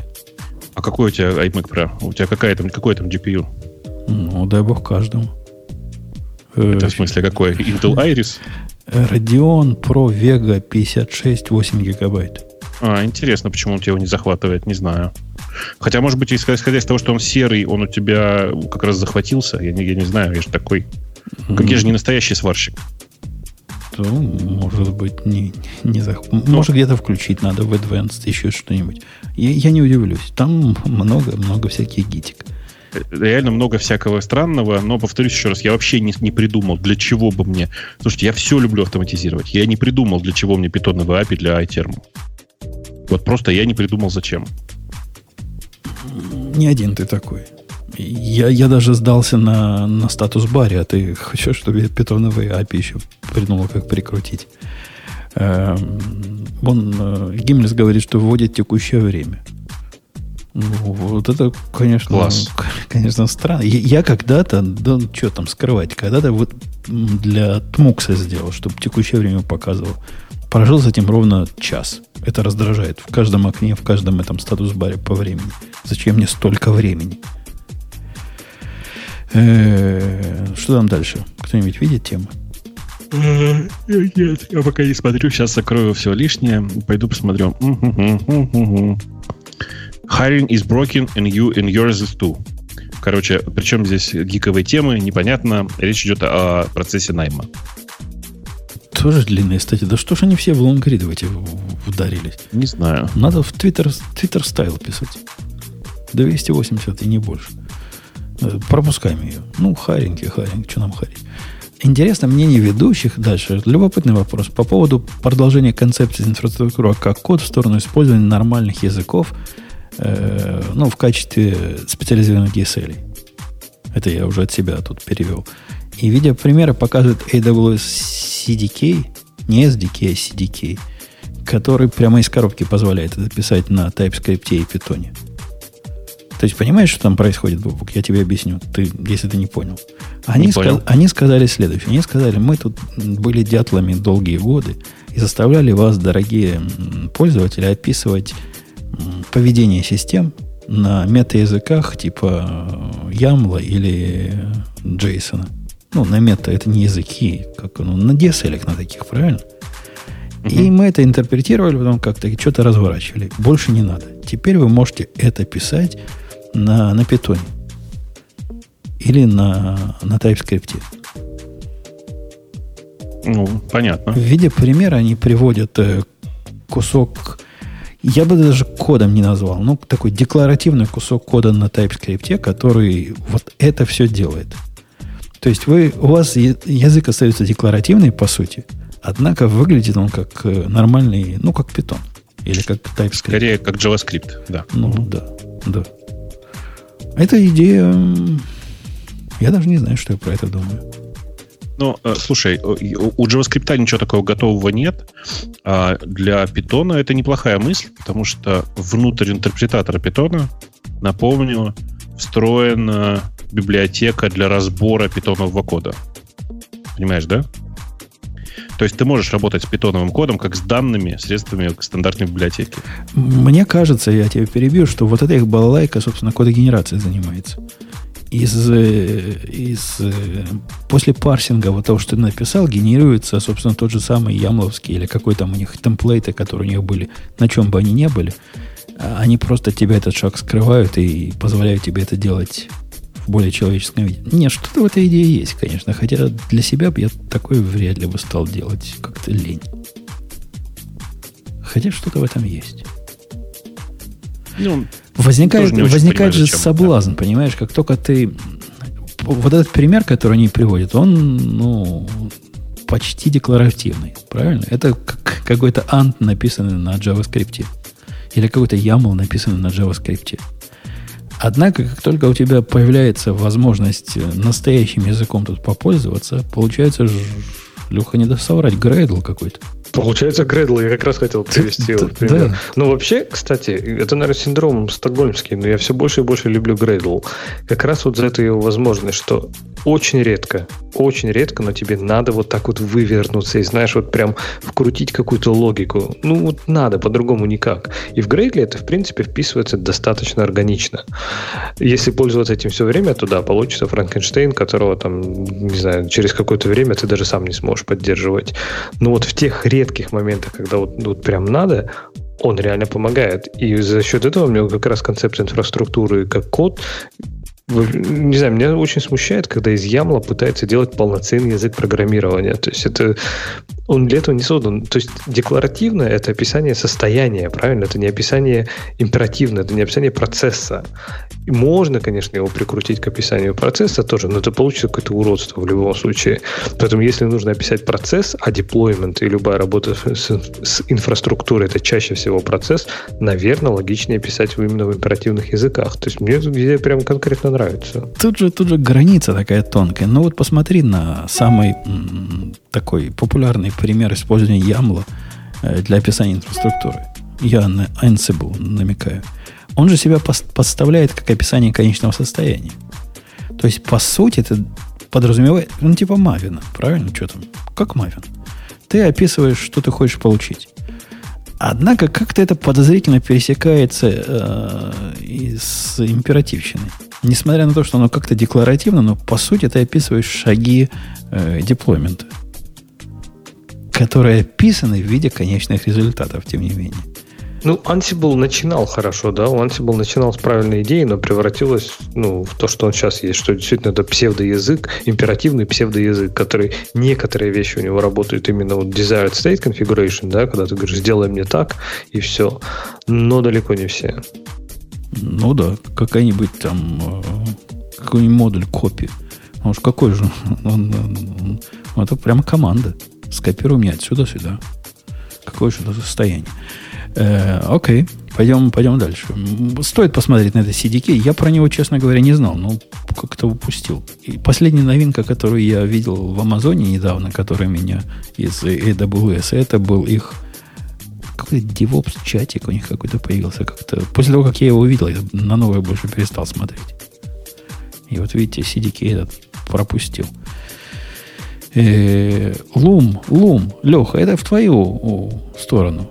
У вас э, ранний доступ к, к, к Луму появился. Вы все там Праздник, в восторге?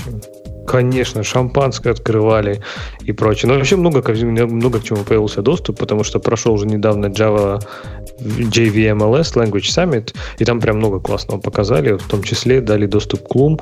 Loom, если что, это э, ну, говорят зеленые треды, но скорее это такие именно карутины, это continuation, по сути. И очень круто, как они придумали. То есть, по сути, API для continuation это одно, да, чтобы можно было делать не блокирующий код, все классно. Но самое клевое, они хотят это интегрировать поверх э, блокирующих, текущих блокирующих API в Java. Типа там сокетов, там каких-нибудь трейдвейтов и прочее. То есть автоматически просто, когда вот этот Loom там релизнется, весь блокирующий Java код автоматически станет не блокирующим. И просто мы заживем, и ваш Go просто уйдет тихонечко в уголок и будет там сидеть, читать свои дженерики. А мы как все это в нативно скомпилируем. Да я думаю, к, к тому моменту и дженериков уже завезут. Ну, ну посмотрим. Ну, уел, уел, уел. Посмотрим.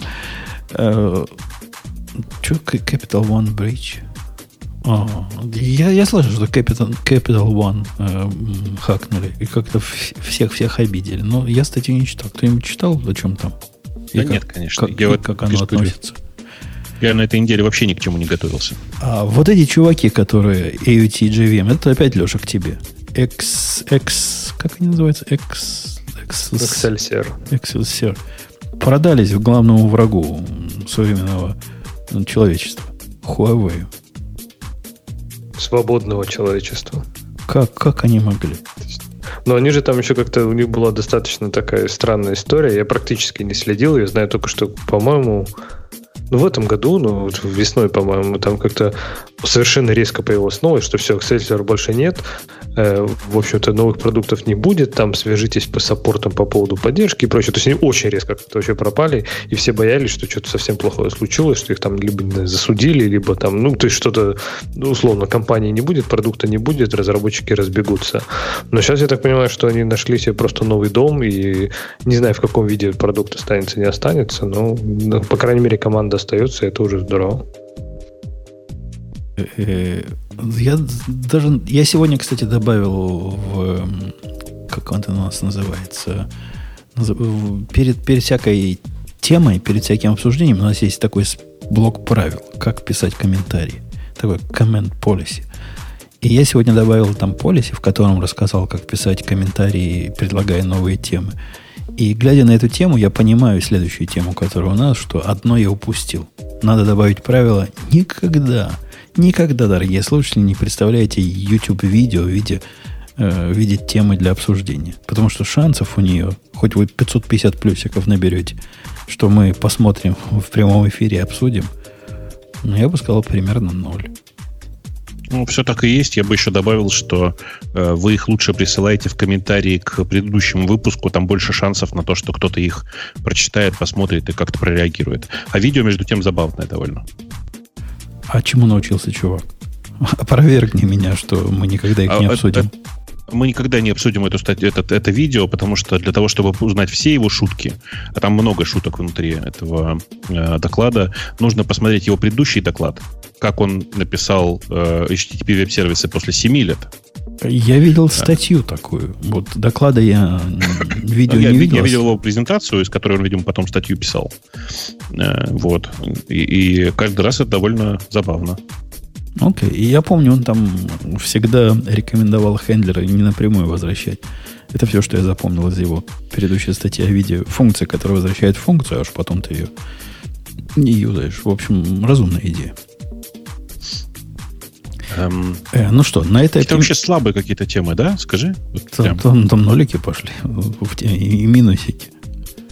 Поэтому... В смысле, я, я просто удивлен, насколько плохо все. Так это а. я виноват, я поздно дал. Видишь, самые активные, видимо, а, перегорели. Вот виноват. А вот ты что же не, не запретил разве минусики к комментариям? Нет, нет, минусики есть, будут. И, хотя в системе комментариев, если вам так противны минусики, те, которые поднимают бучу, вы можете свою такую же поднять, ну, видите, на, на GitHub. Там есть такая опция запретить минусики. Я, видите, я flexible, я, я разрешил. Если вам хочется, то запрещайте. Но не у нас в гостях. Ну что, на этом мы будем проигрывать Ocean еще раз, я так понимаю. Крути, конечно. Поехали. Это шоу создано при поддержке Digital Ocean. Digital Ocean – провайдер доступного облачного хостинга. Всего за 55 секунд и 5 долларов в месяц вы можете создать свой облачный сервер в одном из дата-центров, расположенных в Нью-Йорке, Сан-Франциско, Амстердаме и Сингапуре, и управлять им с помощью простой, интуитивно понятной панели управления или воспользоваться мощным API. Начните прямо сейчас.